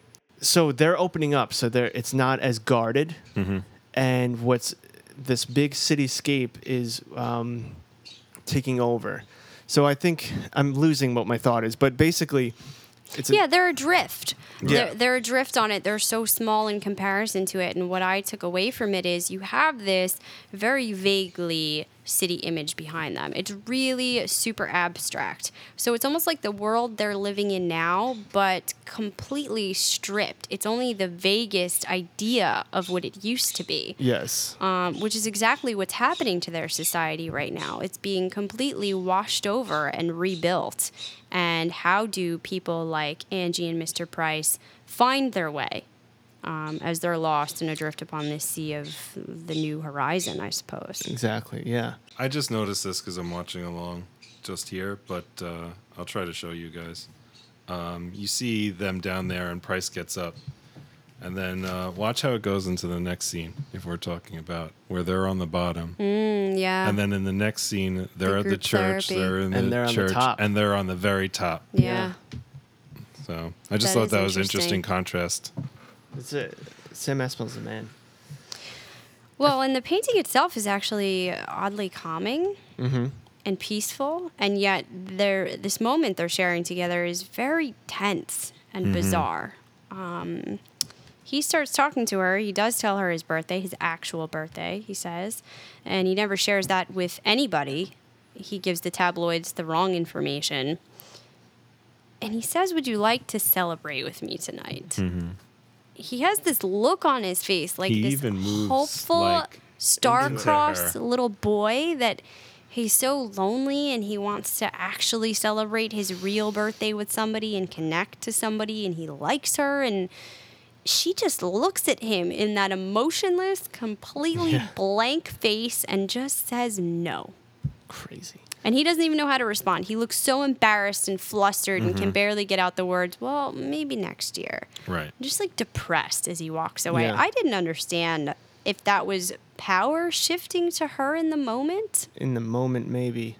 Yeah, I mean, they they he's Sam has played with this dynamic between them, kind of ever since they got it got Yeah. started. Yeah. and uh, it always seemed like Angie was like putting it out there a little towards the like just in her motives like trying to be a little sexy around Yeah. him Like or the trying that yeah they the went to. dinner definitely Mm-hmm. and uh, looking for more of that but uh, i guess that was when price was more in control I think she got overconfident here. She got what she wanted with the transfer to risk management, and she thought she was in, and she got way too freaking cocky. Like she doesn't need Price anymore, and she's mm-hmm. got him wrapped around her it's finger. stupid and now she can reveal herself. No, Yeah. no, I'm good actually, thank you. And we'll see later. She's really screwed herself in Right. thinking she's got control over the situation.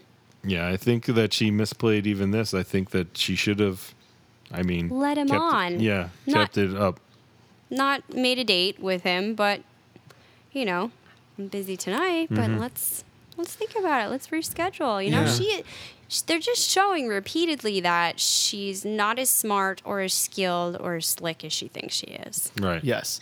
And let's not forget that the last time he asked her out, quote unquote, asked her out, he had an agenda there. right So maybe in the back of her mind was, you know, wariness of, you know, what would be his agenda. right Oh, he's taught her well. She thinks she's learning how to play this game. Now we get a scene of this therapy group meeting, support group, whatever it actually is. They're engaging in a circle prayer. After it's over, Elliot goes to the group leader and apologizes for his former outburst.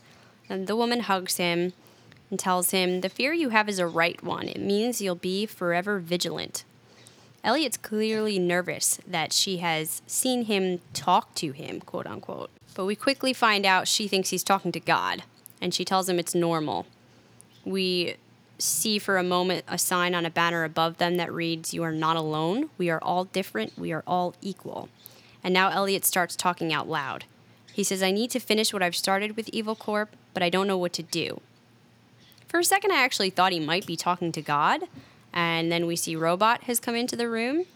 He tells Elliot, Something inside you told you to start listening to me.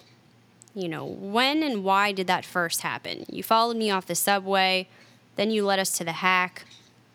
I didn't force you to do any of this, it was all your choice. I just followed your lead. Because the bottom line is, people want to follow you. Why? Um, you know, you led the entire world into a revolution. You're a leader, whether you mm-hmm. like it or not. And Elliot says he doesn't want to be one. But Robot says that's how he finishes this whole mess. He must lead them. do you think robots manipulating him at all in that No, I feel like they've gotten to a place where they are super honest with each yes. other right now. I agree. Mm-hmm. And they're trying to find that balance. And this is another part of it that formerly Robot would be the one leading. That's his position. Mm-hmm. But he's trying to tell him that's been you all along. Whether or mm-hmm. not you feel you own that part of your personality, you're capable of doing it. And you've got to finish what you've started. it brings me back to the scene with Darlene and Elliot in the past when they first put the when he first puts the mask on mm-hmm. and has the uh, whole idea for this. At the time, I think we thought maybe Robot was speaking for Elliot then, mm-hmm. like because he started taking his mannerisms a little bit. Right. I think it was uh, Elliot at the time. Okay. I think he was the one that came out with the uh, original idea, so he was leading the way. Mr. Robot definitely manipulated him into coming to fsociety. right. He put this whole breadcrumb trail in the, you know, in his hack. Yes. Yeah, I think you're right, and I think that that split probably got gradually worse over time as he did engage in these actions that Elliot couldn't own up to. So I definitely agree with that. This is. I was confused by this scene um, because Elliot didn't have any scarring anymore, and I didn't pick up on this the first time I watched it. But Ro- but he says to Robot that it's been a few weeks since the whole Ray incident. I didn't really know that that much time had passed, but I thought like, what happened here? He's better now, and then Yeah, and I it, thought it was maybe a mistake somehow, but I I didn't understand it. But it seemed like another one of those unnecessary scenes too. I Right. wondered what the point of it was. We've heard all of these messages before, um, perhaps just to reinforce the passage of time and those two coming together. Yeah. I don't know. I I, didn't. I think, think it's it's again reinforcing that they're working together now and instead of Mr. Robot just saying I'll take over I got this he's trying to coach him into it Yeah, I guess so. I just felt like we didn't need it. go back over now to this new location, which is the risk management office in E Corp, where Angie will be now. We meet her new boss, which I don't think we learn his name uh, in the show. The actor is Jeremy Bobb in real life. Angie's being introduced and talking about what they're going to do there. He explains to her the job, and it's dedicated to helping the crisis response team. So they make recommendations to management to address the crisis. They assess the situation quickly, find answers, and try to limit the damage. He also talks about having access to this class action lawsuit case in the Flint over water contamination, which I guess again puts us in the time frame. Mm-hmm. She asked about getting in on the server here, and really obviously, mm-hmm. quite clearly, this is part of what she wants out of this position that she's moved to. The new boss also mentioned that he worked with Gideon on a few projects when he was a vendor, and I thought that surely must play in later. And finally, she asked if she can sit in on the debriefing meeting. He mentions that there's protesters still outside, and we see the picture of men building sky skyscrapers. Yeah. On that's in his office in the background, which and I he's thought was looking another out the window of the skyscrapers. yeah another interesting note to the reconstruction or rebuilding, perhaps. Hmm.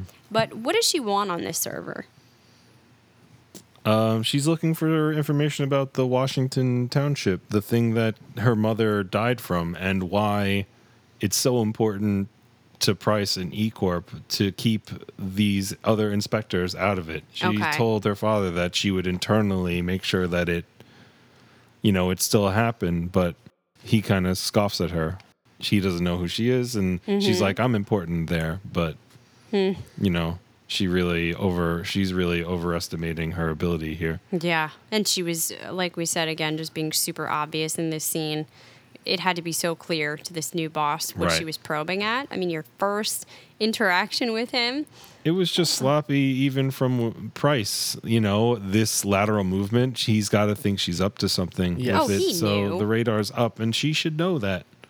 He knew, definitely. I did like uh, how you pointed out er- before that she's wearing white and black, and in this scene she's wearing gray. And I thought Mm-hmm. Yeah. her blouse was really interesting because she's got this like tie that's like made into this shirt. Yes. Yeah. So I thought that was really kind of a cool shirt, and that's why I remembered that it was a, a gray shirt. So Mm-hmm. maybe this is talking to her that she's not totally evil yet. She's still gray on it. She's still trying to find this thing out about her mother yeah. and for, try to work it from the inside still.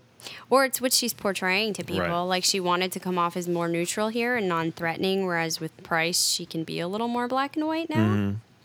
Yeah, so then we go to the basketball court again, where we see Elliot talking. Eventually, this is going to move over to the alley scene, but at first, he's talking about how he was on a route to cure himself of Mr. Robot, and he never thought the regiment would be the thing that would lead him to where he started.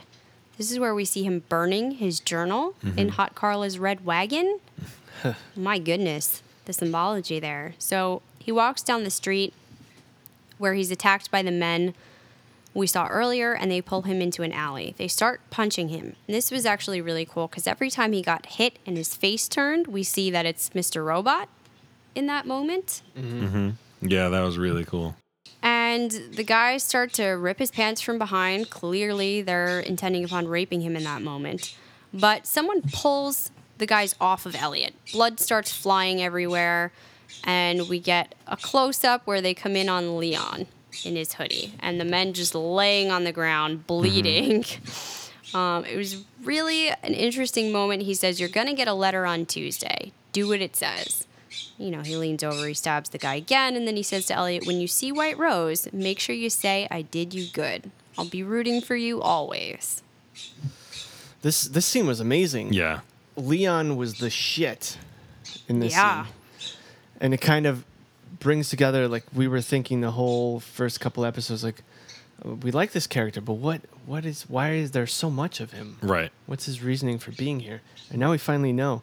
He's so he works is is his friendship with Elliot real or was it because White Rose said to befriend him?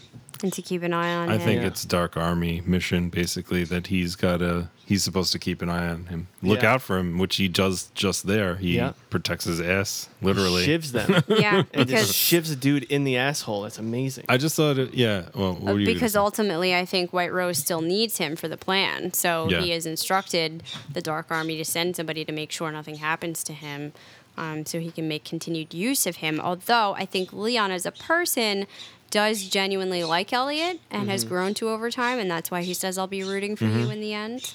oh, definitely. I I read an article. Uh, I read a bunch of articles about it today after the episode came out. They were talking about how it was uh, ultra violent and that the rape scene was kind of unnecessary. They didn't need to go that far. But I really think that the rape scene was just a, like, in case you haven't gotten it yet, he's in prison. Yeah. You yeah. know? Oh, sure. The bunch of guys coming up to him. The whole way they filmed that, definitely. I, but these PC police can go fuck themselves. I don't understand what kind of world we're in now, where like everything is a Nothing problem. is Right. acceptable. Yeah. And you know, the thing is, it's a fictional show. Right. Yeah. We are not actually commenting on the reality of rape in real life, which if you were, this happens in prison settings. Yes. Right. So, you know, if you don't like that, then don't watch these kind of shows. I just I don't have a lot of Well, this show wasn't about that until just then. It wasn't Yeah, but about still, rape, it's but it's been Yeah. about very controversial, oh, current, yeah. relevant topics the entire time, and looking at very difficult issues like extreme substance abuse and mental health, and you know, Yeah. Bisexuality in the first season. And yeah, I know people that stopped watching it after the Tyrell's incident. They were too you had all the stuff with Tyrell and yeah. Joanna, Yeah. you know. No, not the Tyrell and Joanna. Him being with that guy. Oh yeah, Really? Yeah. You know these people? Are they friends? Because you should probably kill Yeah. them. Mm, I Tyrell guess so. killing Maybe that fuck 'em. woman No. while sleeping with her. I mean, you know, there's been a lot. It's not like this is something crazy out Yeah. of the blue. And I don't know if you already mentioned it. When Elliot was getting punched, it kept changing to Mr. Robot. Yeah, Yes, yeah. she yeah. did. It was really cool. So he was protecting him. I like that. He's still protecting. it I, awesome. love this camaraderie because Yeah. I was tar- I was starting to get tired. Tired's not the right word because I love this show, but I wanted there to be some kind of change between their relationship, and we saw it fall to pieces. So we saw it from in the beginning where they're separate, mm-hmm. complete separate entities, and Mr. Robot's creating this fsociety. Elliot's doing his own renegade, like I will protect the world thing. Yeah. With the the restaurant. And then Mr. Robot brings him into his life, and then they have an all-out clash. Mm-hmm. And this whole beginning of the season was them hating each other, fighting each other, shooting. Right. Mr. Robot shooting him in the head. And now we finally get this where they're they're together and they're working together, and Mr. Robot is protecting him like a father would. Right. I love this. Yeah. Yeah, and even symbolically, he goes as far as burning the journal now because the whole reason for keeping that was to institute this regiment, which would keep Mr. Robot at bay and him in control. Yeah. And he's willing to give that up now. So Leon saying you're going to get a letter on Tuesday. Do what it says. That means that they've been communicating with Leon. So it says something. It says a lot, actually. The fact that the Dark Army and White Rose are watching Elliot still, but they know enough not to speak to Elliot because he's not mentally there or mm-hmm. something. So they have someone there watching him, and and they're in communicado. It's like they they knew what's going on. They must know that Leon's gonna have to kill. They know everything basically, and I think it just it it says a lot. Yeah, but what mm-hmm. is Elliot going to have to do? That's the question. That is a good question. Do what it says, do what the letter says. But it seems like it's well. We'll see in the next scene. I don't think Leon knows. I know what you're thinking. Right. I, I don't think Leon knows what it's gonna say. Right. So the fact that he's like, "Do what it says," Right. doesn't mean that it's not bad. Yeah. Because you would think like the inflection, like "Do what it says," would Right. mean it's bad. Do what it says, not that bad. They, they just told them to pass along Yeah, the message. He, exactly. he doesn't know all that. But I like that Leon is still. He they actually did form a friendship, even Yeah. though they were Yeah. there because think he's like, so. I'm going to be rooting for you always, cause so.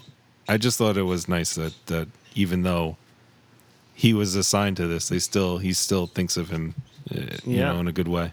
Well, Mr. Robot tells him that he's meant to be a leader. He Right. has these capabilities inside of him that he just doesn't realize. And we haven't really seen him form a solid, genuine friendship from start to finish. He's been so weird in his interactions with other people. So that was another big step in his progression, I felt. Yeah. Oh, I just had a thought. So we're we know we're in a jail. You know we haven't even got to that, but we got to keep bringing it up. The the woman with the w- red wagon. Hot that's Carla. a woman. That's a woman Yeah, Hot Carla. in jail. Right. Wouldn't it be just a men's jail? Maybe he's uh She might uh, not be Tran. real Or it's a trans. Because nobody seems to be paying her any mind except Right. Elliot. True that. Okay.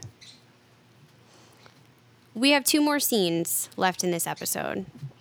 The first is at the meeting where the risk management team is starting without Susan at the meeting. They talk about the independent loan companies they're serving and that they are anticipating multiple lawsuits, but you know, this guy's not worried they will settle on them. This is where Angie offers to put together a summary briefing of how they've handled past cases so they will know how to handle this. To which she receives a lot of uncomfortable silence and looks, and he says there's not much that they can do today and basically just adjourns the meeting. He then tells her, I know who you are. You did what you did to get a job, get transferred, and I don't care. This is all a favor to Price. When I asked him how I should deal with you, he said, however you want. Mm-hmm. Mm-hmm. I didn't like this scene. One because th- this whole season I haven't really dug her storyline, and you just don't know where she's going. that's part of it, half of it, and the other half is she makes dumb mistakes. Like, Yeah. this is your first time in this meeting. This is your first day there, and you're gonna chime in like, Right. blah blah blah blah. Give me access. I've got this great idea. yeah. Wildly obvious Yeah. how stupid this is. And this is another one of those things, like when she was trying to do the uh, part in the hacking job that I just I don't understand. They have painted her to be relatively intelligent. Why she's acting so dumb and Yeah. ridiculous? I It's a don't little understand over the top for it me. It really is. It just pulled me out of it. I I just didn't think she would be this stupid. Yeah, I agree. And so everybody's on to her. This is clearly going to blow up all over the place as far as her own plans for what she's going to do on the inside of eCorp. But will that extend to her interactions and her part in fsociety's plan? And is she going to blow up everything for them as well? Hmm, it's possible. I really hope not. She really doms this scene though. yeah, that's true. when she was in China, you mean? Yeah. Yeah. I like if you watch the opening be previously on Mr. Robot, mm-hmm. they set this whole scene up with a callback to Terry Colby because they, they talk about him eating shrimp cocktail and drinking, and that's when he decided to kill her mother. She says mm-hmm. that to him. And now she's in E Corp sitting at a big table, and then she's being fed shrimp cocktail mm-hmm. Yeah. and it, it- the the parody of it is you're becoming just like this, I guess. Yeah. Or you're you're you don't know what the decisions that you're making at the time how they're going to affect the future in a sense.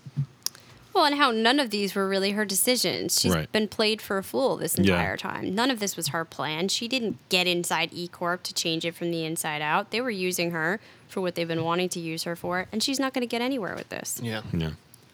That's the sad truth behind it. You think that Terry told Price about the shrimp thing and then he's like this will be really great. I'm gonna get her with this, man. Um, yeah, I just wonder if it's representative of something similar happening to fsociety, and do they think they're so big and great and doing all these things, and they're just being manipulated by the Dark Army and White Rose? Um, so it's all kind of pointless. I hope that's not the message behind this entire show. Maybe they just need Elliot to come back. Okay, our last scene appears to begin in Krista's office, where she says she has good news for Elliot. Um, he's not sure if he's happy about it. We don't really know what they're talking about. She has a piece of paper in her hand, but we don't know what it says. Elliot says, For the first time, we trust each other. I help him, he helps me. Since I've been at my mom's, I've wanted to get rid of him, but you were right. You can't destroy a part of yourself. Referencing Mr. Robot, to which she looks very uncomfortable. And she asks him, Do you know where you are right now? Um, you know you haven't been staying with your mother, right? And he says he knows. Here comes the big moment. They're sitting at the table. We see the red light flash above them, and it changes mm-hmm. the environment around him. And we are, in fact, shown that this is a visiting room inside of a prison. And she says, When you get released, I hope you continue seeing me in my office. It's important to maintain a regular schedule. Okay, so this was the reveal that uh, a lot of us saw coming. Mm-hmm. We mm. thought he was probably in Mental a mental ward. but it was a prison. So we, we were did close. mention prison as one of the possibility possibilities, but we started leaning more towards a psychiatric facility or a halfway house Mm-hmm. over the past uh, couple of episodes. But Yeah. we definitely thought about this, especially when it came to the basketball court and scenes like that. Yes, that's right. So, was it anticlimactic for you guys or no? Yeah, I mean, we knew something. Oh, it was climactic leading up to it. Like, oh, are they going to do it here? Yes. Oh, and then they did it. Oh, okay, great. Oh, finally. I loved it because I loved it being justified. Yes. Um, that everything you saw, all those little breadcrumbs, did in fact lead to this conclusion that you thought. And I do love the montage and the way it's being presented to us after this. Yeah. Um, Elliot says control can sometimes be an illusion, but sometimes you need illusion in order to gain control. And fantasy is an easy way to get through the world, to cloak our harsh reality. Isn't that why we surround ourselves with so many screens so we can avoid seeing, avoid each other, mm-hmm. avoid the truth?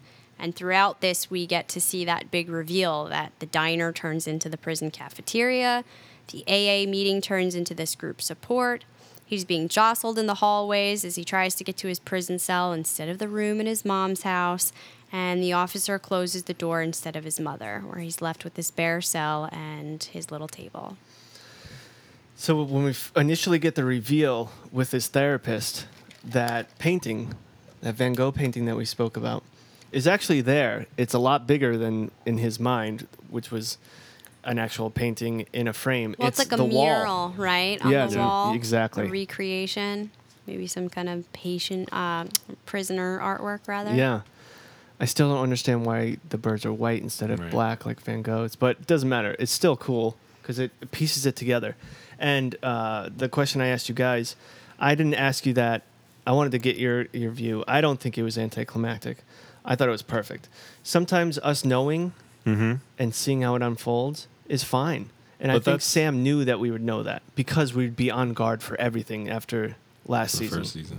Yeah, I don't But- me- think he meant for it to be a secret. I think Yeah. he wanted us to notice all those smart things he was putting in that led up to this conclusion. Right, That's but also in the first season too. Like people knew that that was a part of That Elliot. Maybe we didn't we didn't know that it was his father Yeah. until a little later, but we knew that early on that there, it was very Fight Club esque, and that they were going to be he was one and the same person. Yeah. Mm-hmm. So, Well, I think the the reason why he does that is he has this big facade that we do figure out, and we keep trying to reinforce it every episode. Yeah, I think we're right. Oh, maybe we're not right. Yeah, I think we're right because he can sneak in these other things that we don't even know is coming. And it Yeah, the keeps you Darlene reveal. Yeah. right? It keeps you invested in trying to figure out what are the next clues and are you right and waiting for that moment. And, you know, it's not going to be a surprise necessarily when it happens, but it's the suspense of you Yes. know this thing is building.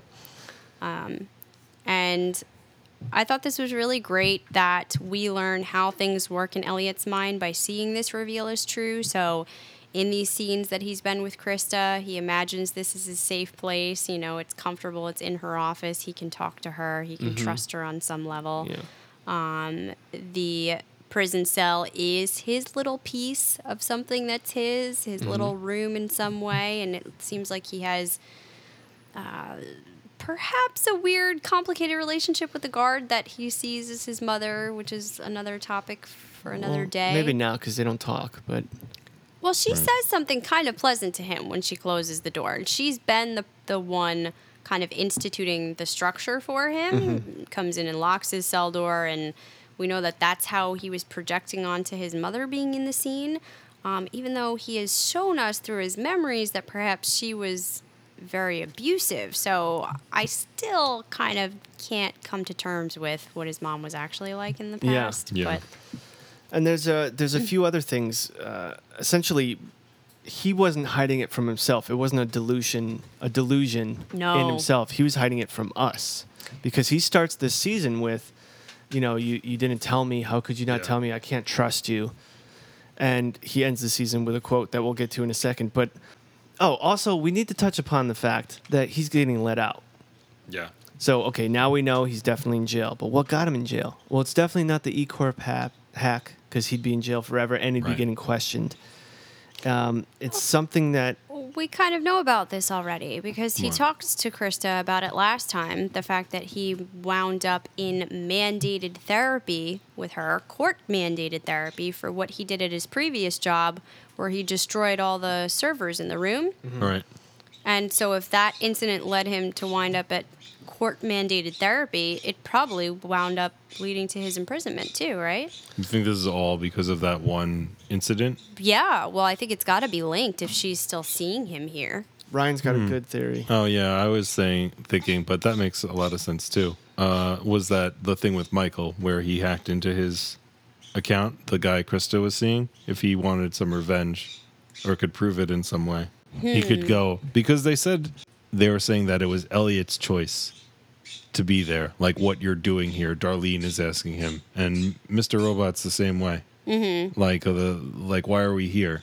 Mm-hmm. And I feel like that they're saying that it's Elliot's fault that he's there. So maybe Elliot gave this guy some something to get him into jail. It's although what I was thinking were about for this theory is that five weeks I just don't think is enough time to get someone through the legal process to get them into prison. Mm-hmm. So if this is something that had been outstanding building this whole up, time so and he building was up, meeting with her, and perhaps then it makes more sense. perhaps he volunteered information to her, which helped facilitate Right. in getting him put there, and thus kind of he was responsible for it. Right.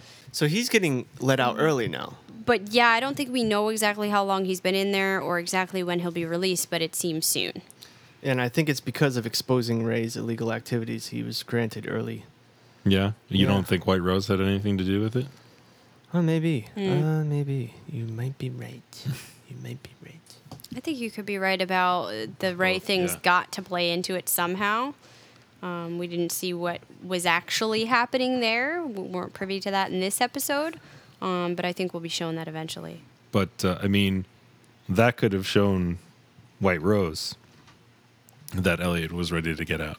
Oh, maybe. Well, Elliot does talk to us at this point. He says, Please don't be mad too long. This will be the last time I keep things from you, I promise. All this really happened. This was just my way of coping with it. I'd like if we could trust each other. Again, let's shake, on, Shake it. And again, remember, he was talking about the shake being the client connecting with the server. Mm-hmm. Yeah, and this makes me wonder yet again about our role in this when he talks to us. Because he says it was his way of coping with it. So he did create that illusion, not delusion. He knew it wasn't real. Right. But he did create it partially for his own well being so that he could deal with things. And yet, he's also been keeping things from us, perhaps that reality, perhaps in addition to other things that he hasn't told us yet. Um, and he wants to trust us again. So, why? You know, why was he keeping that stuff from us? What is the trust issue? Who are we? Well, maybe, yeah, that's a good question. And him learning to trust Robot might Mm-hmm. be him also learning to trust us. It seems to be happening in tandem. Yeah. Right. And we saw that. So for him to feel better about things, he made this illusion. Mm-hmm. So Mr. Robot knows that that's his coping me- mechanism, and that's why last episode he made that illusion of the '90s. Yeah, his Show. gift to him. All right, so let's let's. I mean, there's so much. Let's move on to our bot rating. Yeah, just to refresh you, IMDb gave this episode a 9.7. Rotten Tomatoes gave it a 100. So, you know, that changes if you look back to the Rotten Tomatoes now for the last episode, episode 6, Master Slave.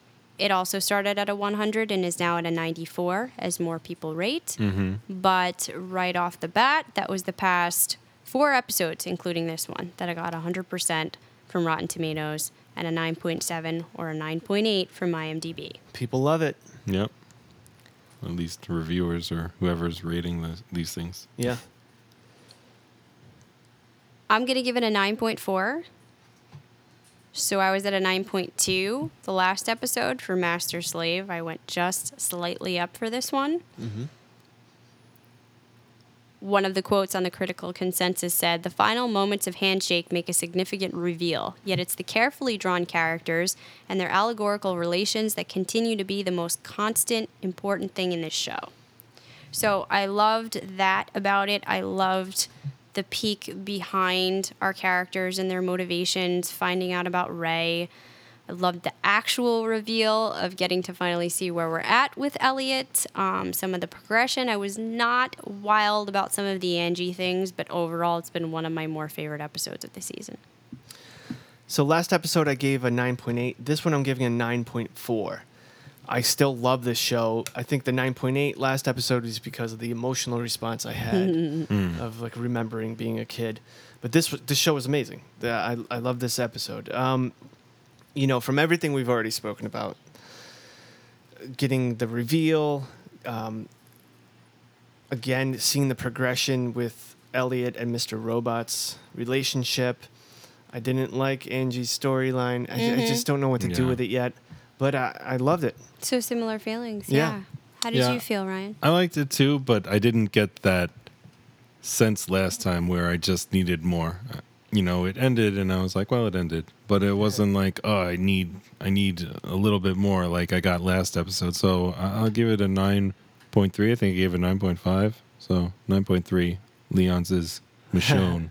Nice. So Interesting that you guys were like super high on the last episode and a little bit down for this one, yeah, whereas you liked it better. I went just a little bit up from the last one because I did love that dream sequence that we got in the last one, but I didn't love everything else. Mm. And so overall, that, you know, I was at a 9.2. It was still really good. yeah. But for episodes five and this seven were my highest of the season at a 9.4. And we got a little bit of a preview for our upcoming episode.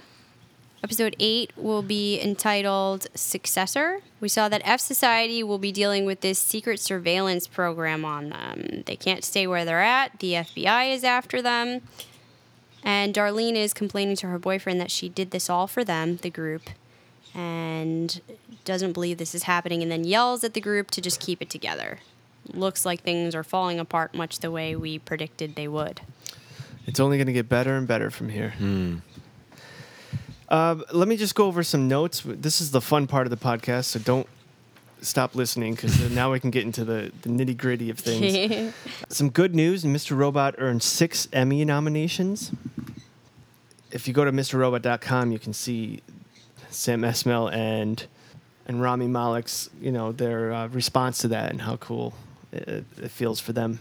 Have you guys noticed the last few season, uh, last few episodes? Some of the commercials are the Hewlett Packard commercials about security. No. yeah, kind of. yeah.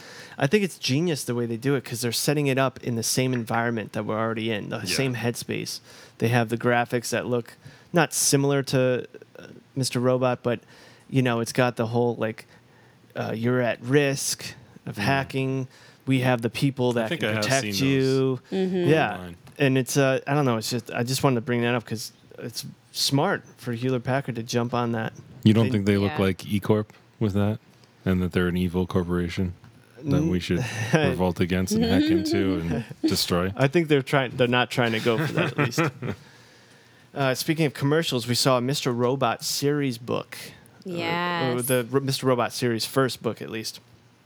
And I, I did some digging, and I found out what that was. Basically, it's called Mr. Robot Red Wheelbarrow.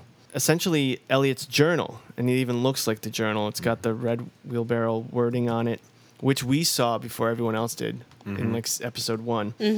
Uh, it's the first tie-in book for the Hacker series, previously announced at San Diego Comic Con. The book, which hits shelves on November 1st from Abrams Books, is a version of Elliot Anderson's personal journal that viewers can take home to scour the clues about season two and the story's future. Written by series creator Sam Esmail and series writer Courtney Looney. Red Wheelbarrow will contain seven removable artifacts described as ripped out page, newspaper clipping, mysterious envelope, and more that will provide some insight into Elliot's very fractured psyche. Chris, I think you, this would be perfect. We should definitely pick up this book because you can hear his psyche, and maybe uh, with your background, you can uh, kind of rip into what his thoughts are and what their the meanings would be as his therapist. Uh, a couple other things. An update on what I was talking about last podcast. Uh, the the Telltale Mr. Robot game. Uh, Mr. Robot 1.51 Exfiltration, published by Telltale Games, but was developed by Night School Studio. So for three dollars, you will actually play Exfiltration over the course of a week. The game will mimic an eCorp messaging app, and the story will play in real time as as the fsociety members text you and work with you in an attempt to hack Evil Corp. So the game seems like it should take place immediately after the sixth episode of the first season. So you know how Telltale? Have you played any Telltale games? No, is it? Did they do a Walking Dead? Yep. Okay, so it's like a choose your adventure Yeah. story ish. You're reading and you can choose which, you know, uh, say this, Yeah. say it angrily, say it kindly. I heard really great things about the Walking Dead Yeah, game. it's it was fun. getting a lot of amazing. reviews, but I played. I don't know. I played through it, and it just wasn't my style. Like It's a different kind of Yeah. And a different. it uh, wasn't as interactive as I guess I thought it was going to be. Yeah, more story based. So this one, instead of visuals, you're you're like You're ha- you're just re- replying to. s- I, I've Yeah. played this game a, a little bit. I'm very early stages, and it's just uh, you pick up a phone, and you're uh, then you start getting text messages from it, and you start re- you get three responses to the text messages. And Yeah, then and you, you get also choose. get other app updates and things like that uh, from different uh, stuff, other emails and things like that.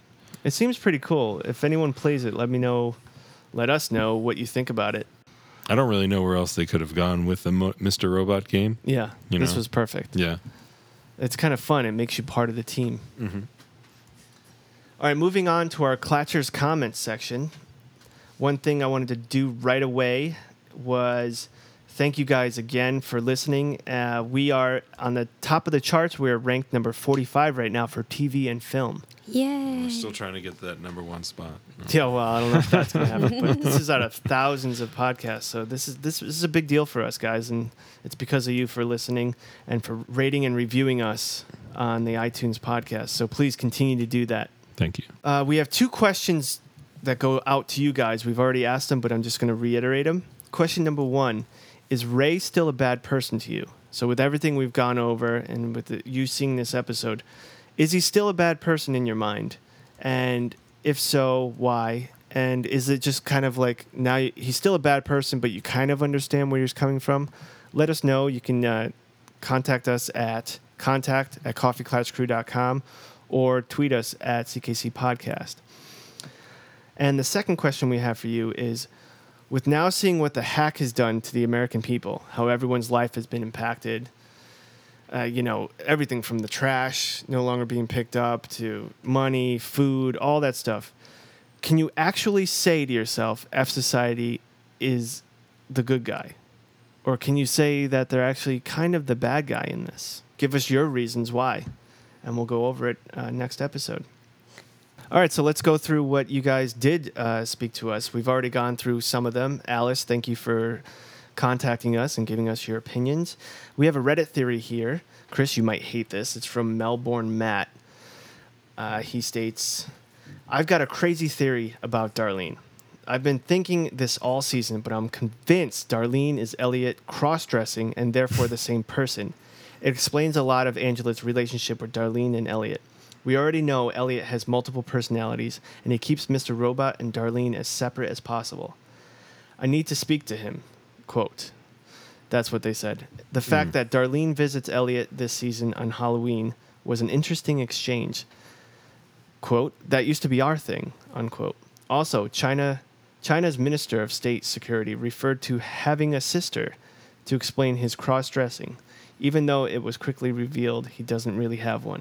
Uh, I'm sorry. I think that's cockamamie because it's just uh, I mean everybody's gonna be Elliot, right? That's that's there's so many theories out there that it's just gonna be Elliot talking to himself the entire time. Yeah. to everyone, like you know, just like we said with It could be. He could do a I don't know. I forget which one it was a dynasty or it's a whole dream sequence. Maybe he is just himself playing this whole thing out in his mind. there's got to be some people, and I I, feel like that. the scenes where we cut away from Elliot and Yeah. go to other characters Mm-hmm. are pretty reliable ones that we can assume these people exist in reality separate. I agree. We have to trust that narrative. Yeah. Otherwise, you can't trust anything in the show. And I mean, he can't do that. He needs some point of reference for this.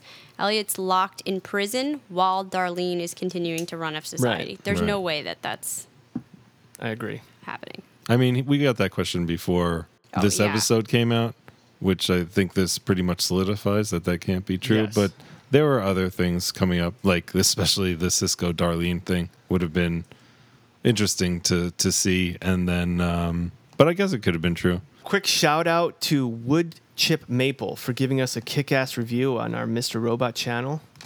All this really helps us, and it actually, we put so much work into this, it actually makes us feel better and, and more motivated to continue to do this. Especially with this show ending, and we'll be going on a new adventure with some new show that you guys do end up choosing. And we ask that you continue to rate and review us and give us your comments and tell your friends about us and about the show and just keep it going. Thank you for listening this week. We look forward to our next episode review. Next week, episode 8 Successor. Till next week, this round's on me. This round is on me. So we can avoid seeing.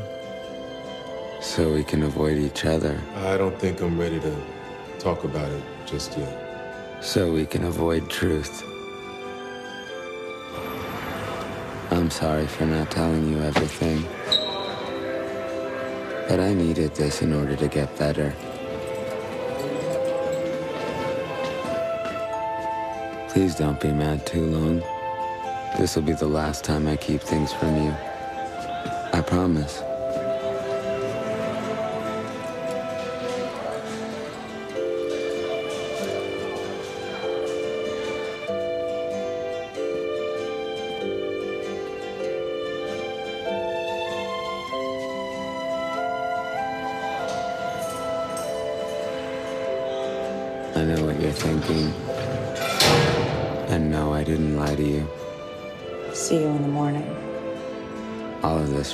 Happened.